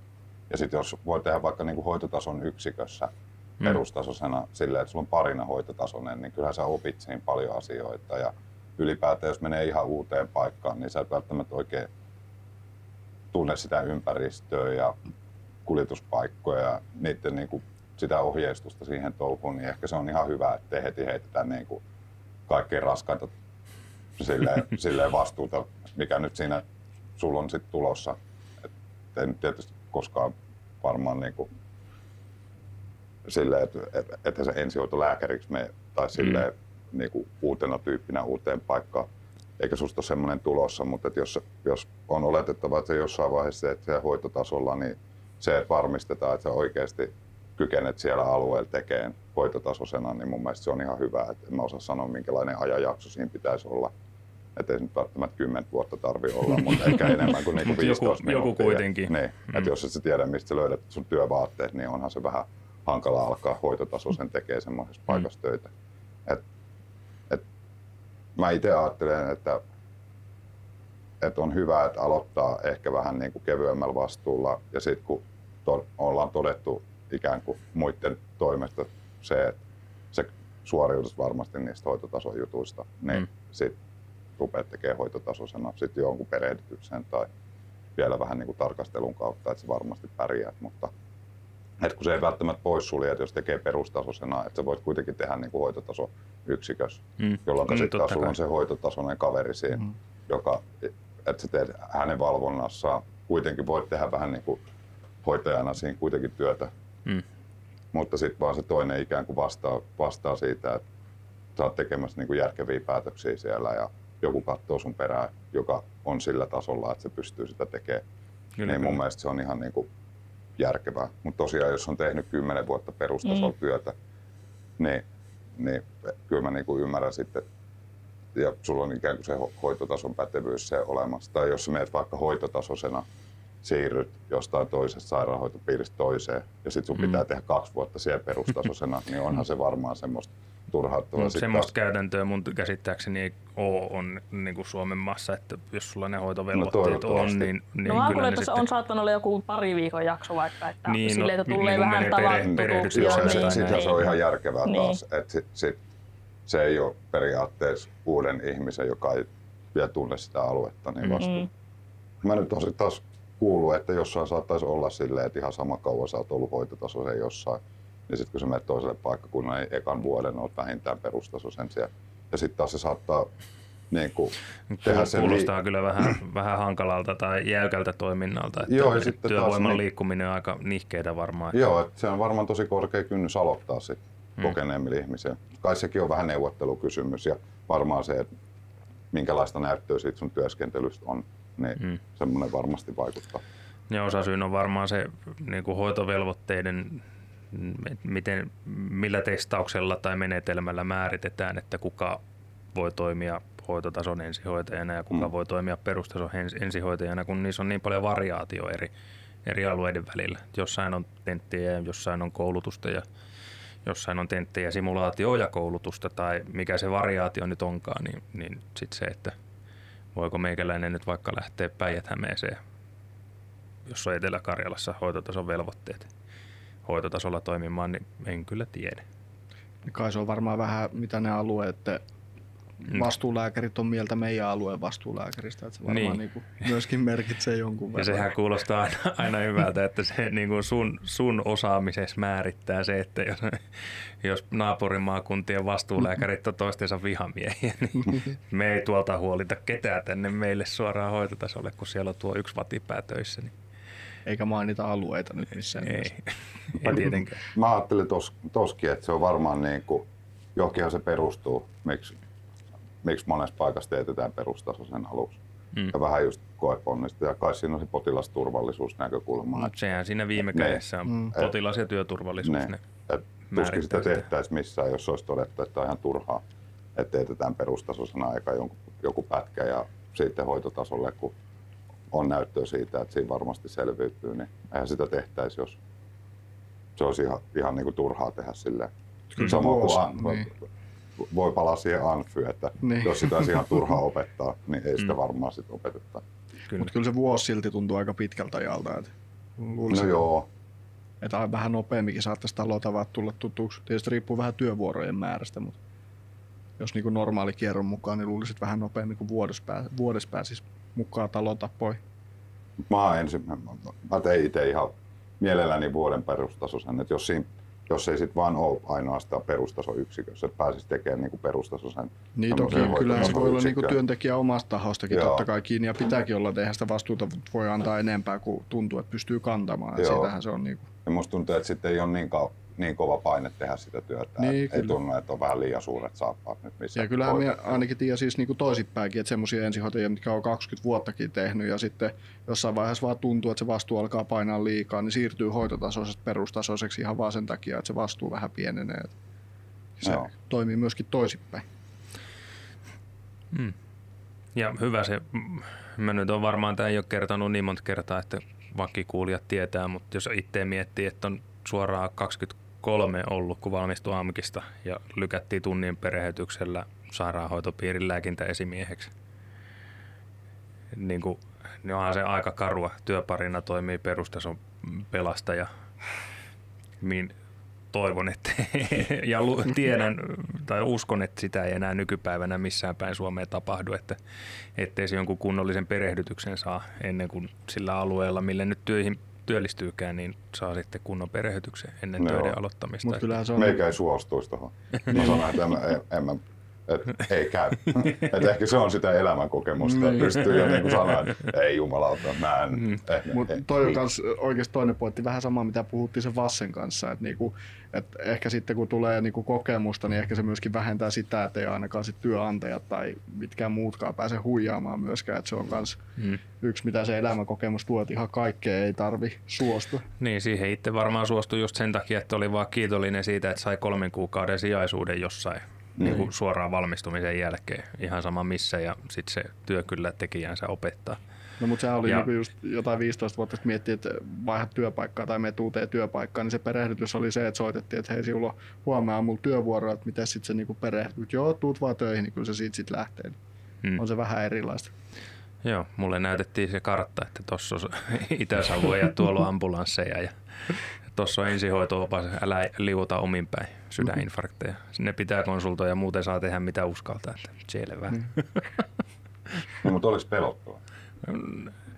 Oli. Joo. Ehkä jälkikäteen mietittynä olisi pitänyt pelottaa paljon enemmän. Mutta menköön sitten ehkä nuoruuden piikki, että sitä ei silloin osannut pelätä just, just sen takia, että kun ei tiedä riittävästi vielä kuitenkaan siinä. Vuoden työkokemus oli ehtinyt karttua niin kuin opiskeluaikan kesätöissä ja, ja, ja niin kuin siinä koulun ohessa tehnyt töitä kuitenkin, mutta On jo toisaalta mulla on semmoinen, että valmistumisen jälkeen ainakin itsellä oli silloin Amiksestakin valmistuessa semmoinen olo, että nythän sitä tietää kaiken ja mm, pystyisi olla missä vaan töissä, mutta sitten just oli, ei tarvinnut olla pari kuukautta töissä, niin oli vähän nöyrempää. nöyrempänä, että eipä sitä osaakaan ihan niin paljon kuin mitä luulikaan. mm, Mä juttelin yhden ensihoitajan kanssa töissä ja se sanoi, että se aloitti suoraan koulun jälkeen eka päivän, niin se aloitti suoraan hoitotasoisen. Ja sillä, se ajatteli myös itse, että hän saa varmaan toisen hoitotasoisen siihen jonkun Mm. kokeneen, joka opettaa ja neuvoo. Mutta se, sillä tuli joku just ammattikoulusta valmistunut siihen kaveriksi, niin se sanoi, että hän tiki, välitihrusti itkuu sitten työvuoron jälkeen, että kun tuntui, että oli niin helpottunut siitä, että selvisi ja Mm. kukaan ei kuollut mm. omien niin kuin, ratkaisujen takia siinä, niin eihän sitten taas semmoinen työskentely, niin se on tosi kuormittavaa. On, on. Ja ahistavaa mennä sinne töihin, kun sä ajattelet, että mä en välttämättä pysty oikein niin kuin tekemään sitä työtä tai mun rahkeet ei riitä siihen, mutta nyt olisi vaan pakko. Ja, sitten varmaan niin kuin e-, edellisenä päivänä rupeaa jo ahistaa seuraavan päivän töihin meneminen ja vedät pikku helpotuksen itkut siihen työvuoron päätteeksi, että mä selvisin siitä jotenkin ja mm. nyt ei tarvitse taas kolmeen päivään mennä sinne, sinne tota pelkäämään, niin eihän siinäkään oikein mitään järkeä ole. No ei. No, sitten tässä nyt ollaan aika paljon käyty taas tätä meidän kysymyspatteristoa läpi. Meillä pitää seuraavaa jaksoa tehdä hitosti enemmän kysymyksiä. Mm. Jos me laitetaan sulle pikkutakki päälle. Ei vielä. Ei vielä? Ai, Ei vielä. vielä jotain mielen Vielä täältä kato, näitä kun yhdistelee ja muotoilee ja sitten keksii itse väliin pariin. Mm. Vaikka tota, Saulit vilkuilee kelloa siihen malliin. Että Ei, kyselkää vaan. tota, niin, nyt kun te olette molemmat ollut harjoitteluissa ja työelämässä, niin onko se todellisuus vastannut siellä työelämässä sitä, mitä työ lähditte opiskelemaan? Ehkä Lissulle nyt vielä enemmän sieltä ammattikoulupuolelta, mutta kuitenkin tiesittekö työ, mihin työ lähditte? Öö, no, musta tuntuu, että mistä itse oli saanut ehkä realistisimman kuvan, niin oli jostakin yksi, kaksi Suomia pelastajat ohjelmista. Että meillä vähän heikosti oli ammattikoulussa semmoisia ammattitaitoisia opettajia nimenomaan ensihoidon kannalta, että ei muuten hoitoalalta, mutta että jos niin kuin, eniten näkemystä ensihoidosta omaava opettaja oli tuntiopettajana toimiva palomies, niin, niin ei koulun puolesta saanut ihan hirveästi perspektiiviä siitä, mitä se oikeasti se ensihoitotyö on. Että just, että pitää osata soveltaa ja se on just niin kuin sanoin aikaisemmin, että aikamoista improvisointia maalaisjärjellä pääsee aika pitkälle loppujen lopuksi perustasolla varsinkin. niin, niin se on ehkä ollut semmoinen, mikä sitten konkretisoitunut töissä. Miten Sauli? Mulla oli varmaan aika semmoinen realistinen käsitys, mitä se on. Et kuulee, että jotkut ajattelee, että se on pelkkää jossain viitas hoipertelu kolaripaikalla, niin en mä ajatellut ollenkaan, että se on sitä. Että kyllä mä jotenkin ajattelin, että siinä on varmaan vanhempia ihmisiä sairaskohtauksia. En mä tiedä, onko se sitten tullut niinku jonkun elämän kokemuksen kautta sit jotenkin. Et en tiedä, mistä niinku semmoinen aika realistinen käsitys oli muodostunut jo ennen. Mutta ehkä niinku itselle on ollut varmaan, jos nyt joku on semmoista yllättävää, niin se miten paljon sit saattaa olla potilaalle tehtävissä siellä kenttäolosuhteissa jo. Et mä oon enemmän ehkä ajatellut, että no, se on sitä, että pistetään happimaski naamalle ja lastetaan kyyttiä ja ajellaan sairaalalle. Et sit Vanha eh... kunnon kolme H, Hampi, Huopa ja Hanna. Niin, että mm. et ehkä on niinku ajatellut, että tiennyt varmaan minkä, minkä tyyppistä potilasmateriaalia on ja minkä tyyppisiä tehtäviä, mutta ehkä, ehkä kuitenkin se, että miten paljon saattaa olla tehtävissä. Vaikka nyt mahdottomiin, mutta on ehkä enemmän lääkkeitä ja tuommoisia hoitomuotoja, kaiken maailman CPAPeja ja muuta systeemiä, mitä, mistä ei ole ollut sit käsitystä ehkä mm. ennen tuota koulua. Niin se on ehkä ollut semmoista, mikä on niinku itteensä yllättänyt.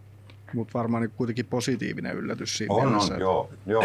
Ja sille tietysti tuo mielenkiintoa siihen hommaan, että on, onkin aika paljon semmoisia mahdollisuuksia hoitaa erinäköisiä asioita jossain määrin siellä kentällä.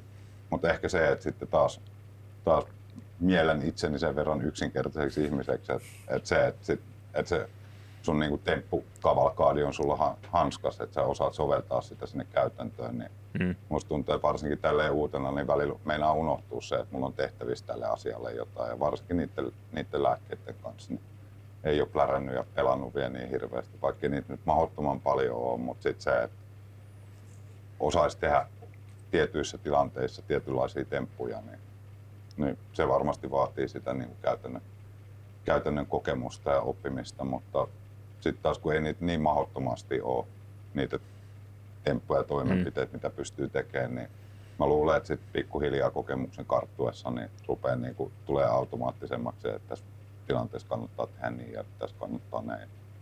Mutta ne on varmaan semmoisia osittain myöskin, mitä ei niin kuin koulussa opi, että niitä oppii sitten siellä kentällä. Ja että se työ työ opettaa sitten ja työkokemus oppii soveltaa niitä ja muistaa ensinnäkin kaikki, mitä, mitä mä nyt pystyn tekemään ja mitä mä en pysty tekemään. Ja se on just nimenomaan myös sitä, mistä oli puhetta siitä työparista, että kun sattuu semmoinen niin työura alkuun hyvä työpari, joka jaksaa niin kuin jatkaa tavallaan sitä opetusta ja tukea sitä nuorempaa, niin ne on just niitä erittäin arvokkaita asioita siihen työelämän niin kuin alkumetreille. Et, et se on niin kuin nuori työntekijä intohan loppuu parhaiten sillä, että sille vaan huutaa ja sanoo, että rauhoitu. Niin. On semmoinen, mikä tuli meille, että mikä edelleenkin yllättää, niin on se, että tuolla mitä näkee töissä, niin, niin en itse ainakaan parhaimmallakaan mielikuvituksella pystyisi keksimään semmoisia asioita, mitä keikkoja on tullut vastaan. Mm. että kuinka laaja se on se niin kuin, potilasmateriaalia ja niin kuin ylipäätänsä niin kuin, elämässä, että minkälaisia tyyppejä tuota löytyy kuleksimasta, on sitten hyvässä tai pahassa, niin mm. jaksaa yllättää. Kyllä. Se pitää työn mielenkiintoisen. Joo, kyllä. Musta itse se, se on ollut oikeastaan aika hauskaakin. Tuntee itseensä nuoreksi, kun on tälleen vanhempana, sitten menee töihin, niin saattaa olla kymmenen vuotta itseensä nuorempi, joka on jo, sillä on jo muutaman vuoden työkokemus. Mm. Ja sitten se pystyy neuvoa osaa ohjaamaan, niin sitten tulee semmoinen vähän niin kuin ne tuntuisi semmoisilta vanhemmilta sisaruksilta, jotka opettaa sua. Mm-hmm. Ja sitten se on kuitenkin niin kymmenen vuotta, se on nuorempi niin. ihminen ja se on tosi pätevä oloinen ja osaava. Ja mä en tiedä, tuleeko siinä sitten, että mieltääkö ne hirmu vanhoiksi vai mieltääkö sitä itsensä tosi nuoreksi. niin. Mutta tota, et sekin ehkä sitten taas, niin kuin, kun oli aikaisemmin puhe siitä, että voiko, voiko tosi nuoren aloittaa sen työn, niin, niin jotkut saattaa olla jo melko nuorinkin tosi pätevä olosia ja semmoisia niin kuin oikeasti osaavia. Mutta ehkä tässä on nyt myös yksi osa siitä, mistä puhuttiin siitä soveltuvuuskokeesta, niin kuin sen merkityksestä mm. nimenomaan siinä, että se ehkä voi karsia niitä tavallaan yksilöitä pois tai nostaa ylös niitä, ketkä oikeasti sit soveltuu siihen hommaan. Joo. Nyt olisi sitten viimeinen osuus ennen pääosiota. Eli onko teille heittää terveisiä vielä alalle haluaville tai alaa, jotka haluaisi opiskella? Mitkä olisi teidän terveiset, että ne nyt sitten tietäisi, mihin ne hakeutuu? Haluatko Lissu aloittaa? Jaa, no en tiedä. Rohkeasti hakemaan kiinnostaa. Ja, ja. tälleen niin kun on tullut tuolta Pohjojalasta, niin, niin rohkeasti toisille paikakunnillekin. Avartaa kummasti näkemyksiä, kun tulee tälle itärajalle. Keski-Suomesta. No, Pohjois-Pohjanmaalta. Ei tullut nyt sitten kärppiä pohjois Joo, viime vuonna pelotti, että miten tuo Venäjä tuolta, että Putin hyökkää joka ilta. Tottunut olemaan Ruotsis, Ruotsin vieressä tuolla rauhassa. Ei, en mä tiedä rohkeasti hakemaan sitten. Mites Sauli? Varmaan, että jos kiinnostaa ja tuntee, tai on semmoinen olo, että mä olisin varmaan hyvä ensihoitaja, niin hakematta ei pääse. Mm. Pitää, no, kukaan ei tule kotoa hakemaan. Niin, mm. että et ei muuta kuin hakee ja jos se nyt ekalla kerran lykästää, niin näkee vähän vaivaa jotenkin, että miettii, että miten pystyy olemaan sitten, sitten mahdollisesti halutumpi hakija seuraavalla kerralla ja et ei saa luovuttaa. Ja että se kouluaika on varmaan aika tylsää tuntuu ikuisuudet ehkä silloin alussa, mutta tämä on mennyt niin hirveän nopeasti, että nopeasti se menee ja nyt tuntuu jotenkin ihan kauhealta, että pidäks mun valmistua nyt ja nytkö mun pitäisi pystyä hoitotasossa tekemään. mutta tota, et, ja, ja sitten asennoituu siihen, että paljon joutuu olemaan tietokoneella ja paljon joutuu lukemaan ja, ja ehkä sit, se ei ole se, sitä pelkkää simulaatioa se koulu ja sitä tulee niin kuin ämpäristä sitä tietoa, mutta koittaa olla vastaanottavainen ja asennoituu siihen, että mä haluan oppia ja mä aion oppia pal- paljon asioita ja kaikenlaista outoa. Mm. Olkaa kiinnostuneita. Joo, töitä joutuu tekemään kyllä. Joo. Ei, ei pääse läpi koulusta kyllä pelkästään, että vain tuntia aikana opiskelee. Mikä teillä on vielä yksi kysymys tähän väliin ennen kuin on se pääosio? Minä yritän nyt vähän pohjustaa tätä, koska mikä teillä on sitten en siis tiedä sen taustaa teidän tarkemmin, mutta miten niin työllistyminen näkymät ensihoidossa, koska valitettavasti kaikki, jotka valmistuu ensihoitajiksi, niin ei, ei tule ensihoitoa pääsemään töihin, niin onko sitten niinku tavallaan muita vaihtoehtoja tai mielenkiinnon kohteita ensihoitajapapereilla? No itse en näe huonona vaihtoehtona päivystystä. sen pari kuukautta, mitä kerkesi olemaan silloin, onko korona alkoi, niin, niin tosi mielenkiintoinen paikka ja varmasti niin kuin, musta on tosi hyvä, että näidenkin opintojen aikana on päivystysharkkajakso, koska siellä näkee periaatteessa suhteessa enemmän potilaat, potilaita ja potilastapauksia kuin ensihoidossa, kun ensihoidossa sulla on aina se yksi potilas yleensä ja päivystyksessä sulla on monta. Niin, niin se voisi olla mielenkiintoinen paikka olla kanssa. No mulla on ihan ehdottomasti se ensihoito.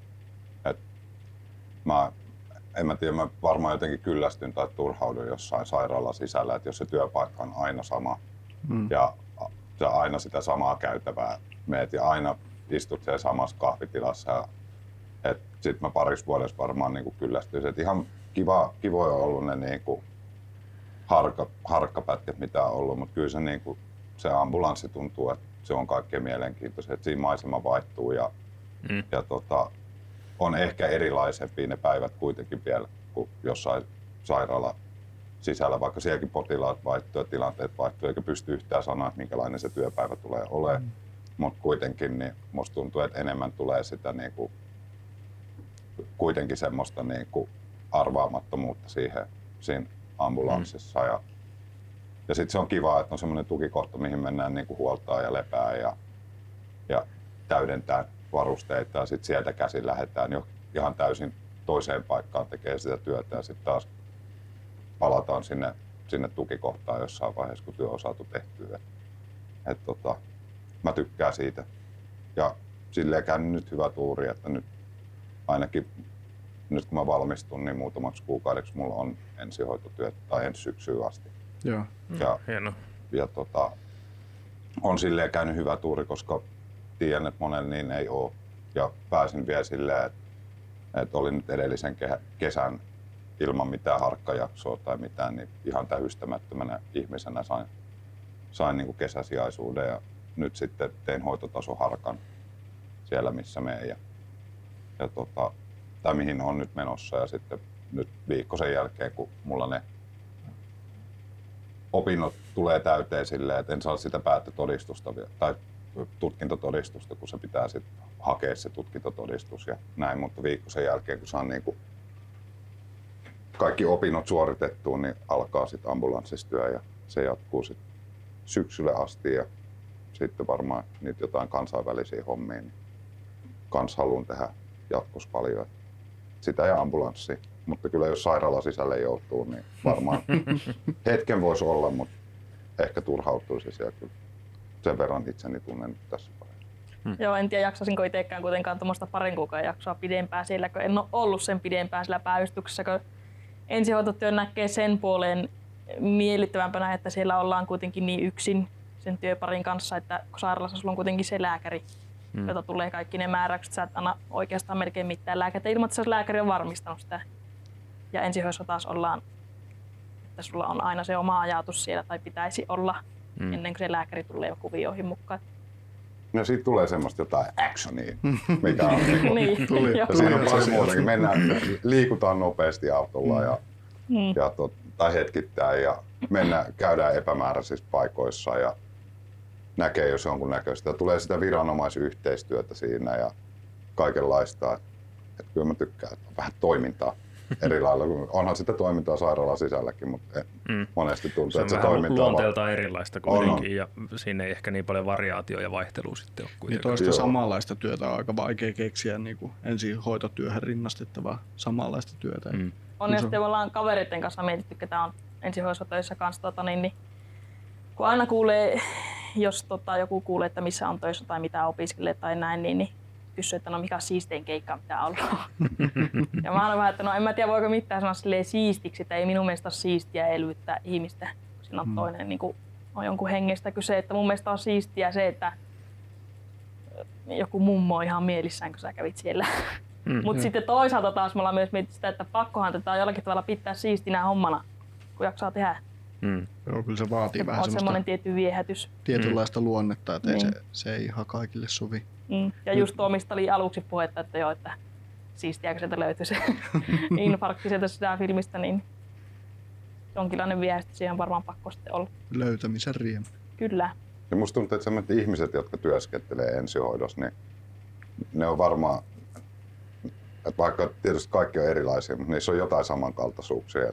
Mm. Siellä on rankkaa jengiä duune, kenen kanssa siis tehdä sitä työtä. Et, et, Ilman ensihoitaja työtä ei olisi tätäkään podcastia, että siellähän me ollaan Antikin jo kohdattu. mm. Ä- Enkä siis, mä en nyt halua sanoa, että sairaalassa olisi jotenkin kuivaa ja ankea Ei, ei todellakaan. työväkeä, mutta niin kuin, että sinne hakeutuu varmaan semmoista väkeä töihin, kenen kanssa on sit, niin kuin itselle mukava työskennellä jotenkin. Ja että se on Kahvia ja huumori on mustaa Mm. siellä. Niin. kyllä. Joo, kyllä pitää sanoa, että Mm. kyllä mun mielestä ensihoitotyössä paras asia on työkaveri. Ja se aivan huippujengiä töissä, kenen kanssa tulee vapaa-ajallakin hengattua ja töissä on mukavaa olla ja se sujuu se työnteko silleen lepposasti. Niin. Niin, parhaimmillaan työyhteisö tuntuu toiselta perheeltä, jonka kanssa mennään viettämään aina työvuoron ajan Mm. mm. yhdessä aikaa ja siellä tehdään, ajetaan yhdessä tehtäviä ja tehdään yhdessä ruokaa ja pelaillaan yhdessä pahamaineista palokuntasählyä, jossa päämäärä on satuttaa kesäsijaista mahdollisimman pahasti. Ja, ja, Mutta siis ylipäänsä, että se on nimenomaan yhteisö parhaimmillaan ja sehän siitä työstä kanssa tekee ainakin omasta mielestä hyvin mielekästä. Niin jossain vaiheessa oli vähän semmoinen tilasto minulla, että me olin viettänyt enemmän jouluja työkavereiden kanssa kuin perheen kanssa. sitten voi niinku ajatella, Hmm. mikä se on sitten. Ja mä ehkä ajattelen silleen myöskin, että ehkä se elvyttäminen on niin siistiä. Mm. Mutta sitten toisaalta, jos sä onnistut siinä Niin. ja te saatte elvytettyä sen ja te saatte siirrettyä sen sairaalaan, se selvii se tyyppi. Mm. Ja sä jotenkin niin kuin tajuut siinä matkalla, että nyt tämä menee oikeasti aika hyvin. Ja niin kuin, että on hyvät mahdollisuudet, että me saadaan oikeasti pelastettua tuo autettu, niin onhan se nyt aika siistiä. Joo. Mutta toisaalta Mutta minun... sitten taas siinä on se varjopuoli, että Niin. aina kaikki ei onnistu. Tai Niin. sitten se, että näkee ikäviä asioita, mutta sitten voi olla, että näkee välillä, että ne ikävät asiat kuitenkin se ei nyt käänny valoisiksi ja onnellisiksi asioiksi, mutta niin kuin, että saadaan minimoitua niitä haittoja, mitä sitten pääsee syntyyn tai pystyy Mm. auttaa ja, ja onnistuu, onnistuu siinä työssä, niin kyllä se on ihan se on palkitsevaa. Ja, Ja sitten ensihoidossa kuitenkin näkee aika paljon sitä elämän nurjaa puolta, niin minä ainakin henkilökohtaisesti koen, että osaa niinku arvostaa omaa perhettä ja omaa kotia ihan eri tavalla, kun on niinku nähnyt, että oikeasti jollain voi mennä aika huonosti verrattuna niinku itteensäkin. Ehkä Mm. sitä oppii vähän sitä semmoista asennetta, että ihan kaikesta ei kannata valittaa. mm. Tuohon elvytyksen siisteyteen vielä tuli mieleen, että, että vastahan viime vuorossa itse asiassa työparin kanssa Kaimalle terveisiä ja mietittiin, että, että mitkä on semmoisia niin kuin ensihoitotehtäviä, joista tulee niin kuin itselle paras mieli niin kuin ammatillisesti tai muuten vaan. Ja sitten mietittiin, että no sokeripotilaat on kivoja, kun siinä näkee sen niin kuin oman, oman työnsä vaikutuksen, niin näkee, että on matalat sokerit, annat iiveesti sokeria, vointi korjaantuu ja ihminen voi jäädä kotiin. Se on yleensä kiitollinen siitä. Tai joku SVT-rytmin kääntö lääkkeillä Mm. on ehkä toinen semmoinen, että saat niinku hyvin konkreettisesti siitä omasta työstäsi palautteen ja näin. Ja sitten kun sitä ruvettiin miettimään, niin no kyllähän sieltä nyt toisaalta ne vanhat rouvat on kovin tyytyväisiä, vaikkei niillä mitään hätää on, niin sitkin tulee ihan hyvä mieli ja sitten sitten sit on se, semmoiset keikat ja tämmöiset keikat. No on se ihan kivaa, jos potilas on keuhkopöhössä ja sä saat sen C-papilla hoidettua. Ja sitten siinä loppupeleissä meni semmoinen 20 minuuttia, kun ajeltiin Simpeleiltä takaisin asemalle päin kaupunkiin. Löytyy koko ajan vaan lisää asioita, mitkä on niin kuin siistejä silleen siinä mielessä, että niistä tulee itselle hyvä mieli ja, ja pystyy ihmistä auttamaan. Ja kyllä se sitten lopulta löytyy se elvytyskin, että onnistunut elvytys, niin eipä nyt hirveän paljon enempää voi niin kuin toisen eteen tehdä, kun, kun saa pysähtyneen sydämen käynnistymään. Että, Joo. Ja on tosi helppo perustella itsellensä, että miksi tämä on tärkeää työtä ja mm, Mm. että tämä on merkityksellistä. Ja, niin kuin, vaikka, vaikka nyt sit tietysti tosi monet on taatusti sitä mieltä, että palkka voisi olla parempi, mutta kuitenkin niin, niin on niin kuin helppo motivoitua siihen työhön. Sille ihan sen takia, että tietää, että se on arvokas työtä Mm. ja että, että si- silloin varsinkin kun onnistuu siinä työssä, niin se on kyllä semmoinen. Niin ja vaikka, vaikka elvytyksessä ei niin kuin potilaan kannalta onnistuttaisi, että potilas menehtyy elvytyksestä huolimatta, niin kyllä mä oon sitä mieltä, että se ei silti tarkoita sitä, että ensihoitajana me oltaisiin välttämättä epäonnistuttu, jos se tilanne nyt vaan on niin toivoton, että siitä ei ole mitään mahdollisuuksia enää ihmisen selvitä. Ja sitten se onnistuminen mitataan sillä, sillä, että miten me ihmisinä kohdataan se vainajan omainen ja ne läheiset, jotka siinä on, on paikan päällä. Et se on kuitenkin yksittäisen ihmisen elämässä varmaan yksi, yksi isoimpia hetkiä, että jos sun puoliso, pitkäaikainen puoliso menehtyy kotona, että miten sä sen suruviestin niin kuin sanotat ja miten sä kohtaat sen, sen, sen henkilön, jonka maailma on just niin kuin hajonnut palasiksi. Niin siinä on ihan hirveästi sillä omalla ammattitaidolla merkitystä kuitenkin. Hmm. Et on ne mun mielestä tuossa se luonne korostuu aika hyvin, että mun mielestä myös noiden lisäksi, Mm. mm. mitä toit esille nuo keikat, niin aika hyvän fiiliksen tuo myös, jos on tota, joku 785, anteeksi, Mm. mielenterveys. Niin, mielenterveyden häiriö suomen Niin. kielellä. Joo, niin, niin, kun ei niihin ole minkäänlaista oppikirjaa, ei mitään, että Mm. mm. mitä, niin kuin, miten missäkin asiassa toimit. Niin kun sä oot täysin niiden omien vaistojen varassa ja oma, luon, oma luonne nousee tosi paljon esille, niin jos semmoisen saa onnistumaan hyvin, niin, niin Mm. siitä jää kyllä kans mun mielestä aika hyvä fiilis. Kyllä. Ja kyllä niin kuin ensihoitajatyössä niin hyvin näkee ihmisen, joka tekee sitä niin kuin aidosti omana itsenään eikä niin kuin esitä mitään. Et, et se on myös aika varmaan rankka rooli kantaa, että jos joutuu aina töissä esittämään tai kantaa jotain roolia niin kuin potilaalle, niin se on myös varmaan kuormittava tekijä. Niin, ja se tuntuu järjettömältä, että, että on joku tosi erilainen työ minä kuin Mm. se oma minänsä. Mm. Ja mitä Antti sanoi, niin tietysti jos parhaansa yrittää, niin enempää ei voi kyllä antaa. Ja sitten Mm. pitää olla tyytyväinen siihen, että yritti parhaansa ja aina Mm. ei voi onnistua. Ja se ei ole siitä kiinni siitä ammattitaidosta tai tekemisen laadusta, vaan Aina ei vaan voi. aina Mm. mm. ei onnistu. Mm. No joko nyt on pikkutakin vuoro. Nyt on se hetki. Nyt oltiin niin syvissä vesissä, että mennään vähän kepeämpää ohjelmaa. Koet että tämä on jotenkin kepeä osuus, tämä on pääosuus. Jännittävin osuus. Ja kyllä tämä mun mielestä on ihan Vieraat on huumorihomma. Vieraat on valittu niistä henkilöistä, jotka opiskelee Labissa ja seuraa Arto Nyberia Facebookissa. Mutta tosiaan Amikastin jo legendaariseksi muodostunut Arto Nyberin osuus, eli sana-assosiaatio. Osasin muuten sanoa sen sanan vähän jännitti. Mm. Hyvä Mikko. Kumpi haluaa aloittaa? Aloita sä naisena. Naiset ensin. No niin. Herrasmiehenä sieltä. Eli tosiaan mieluan sulle sanoja tästä meidän kysymyspatteristosta. Ja vasta... Ei saa selitellä. ei saa selitellä. Oot selkeästi kuunnellut, koska Anttihan ei osaa tätä peliä pelata ja alkoi heti selittelemään ja perustelemaan. Kaivo, jätkä kaivoi ensiksi itselleen kuopan ja sitten se kaivoi sen vaan syvemmäksi. Hmm. Mutta ensimmäinen sana motivoi, eli mikä sinua motivoi? Onnistuminen. Mikä turhauttaa? Typerät ihmiset. Miten se rentoudut?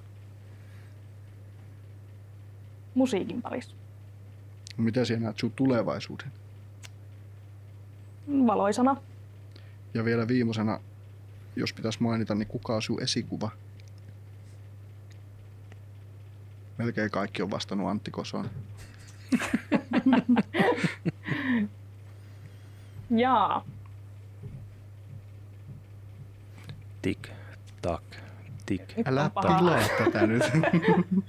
No Antti Kosonen on hyvä vastaus sen puolelle, että sillä on pitkä, nyt rupeaa taas selittelemään, pitkä kokemus ensihoidosta ja Hmm. Ja onhan se mun mielestä se osaa edelleenkin hyvällä asenteella tehdä hommia. Niin on. Se on, Antti on legenda. Joo. Sitten Sauli, ootko valmis? On. Voi kestää kauan, kun pitää miettiä. Siellä sait oikeastaan vähän harjoitella tuossa nyt. No niin. Ei mulla montaa näitä kysymyksiä, oot samoilla mennään. Mutta, Kysy sata. tota, niin, mikä motivoi?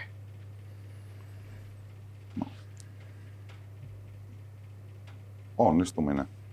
Mikä turhauttaa? Epäonnistuminen. Miten se rentoudut? Läheisten parissa. Miten siun tulevaisuus? Hyvältä näyttää. Uskon siihen. Entäs se esikuva? Jouni Nurmi. No niin. Tuli Oikein muikin hyvä. kukkosoni. Niin, mutta Kosonen johtaa tätä tilasta. Niin, niin No on se Kosonenkin vähän. se on, tulee hyvänä kakkosena, mutta Niin. suurin idoli on varmasti Jouni Nurmi. Toivottavasti tämä nyt hivelee Antin itsetuntoa.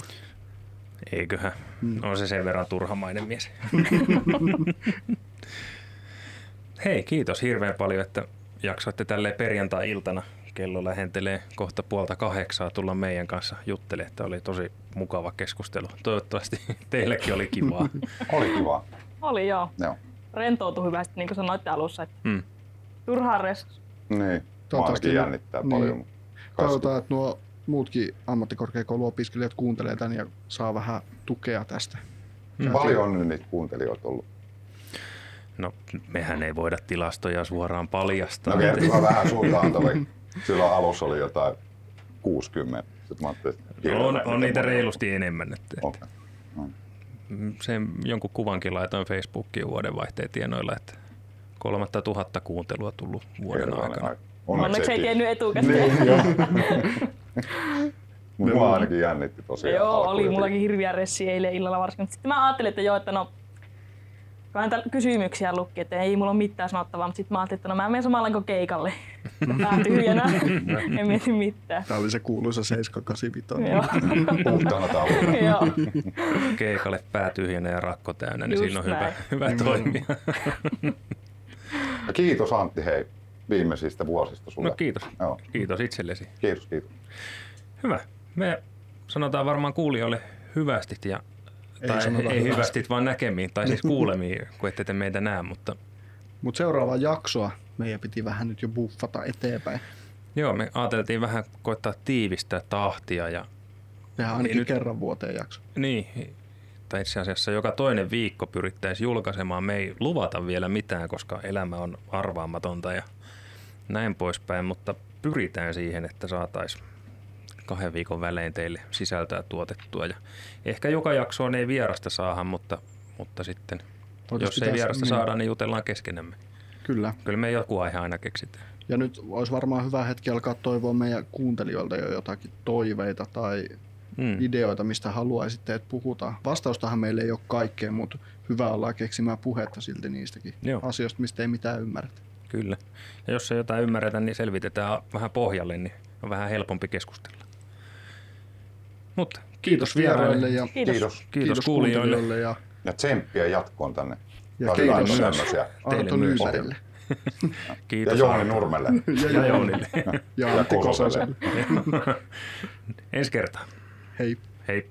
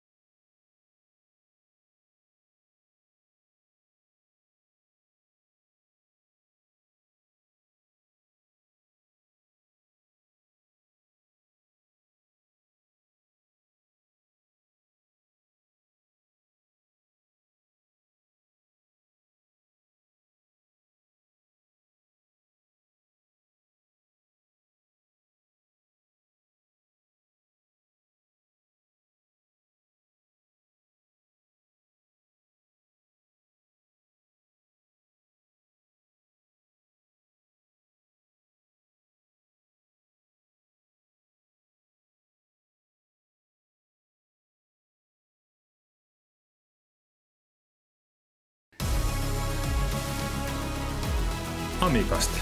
Totuutta ja tarinoita ensihoidon maailmasta. Isäntinä Antti ja Mikko.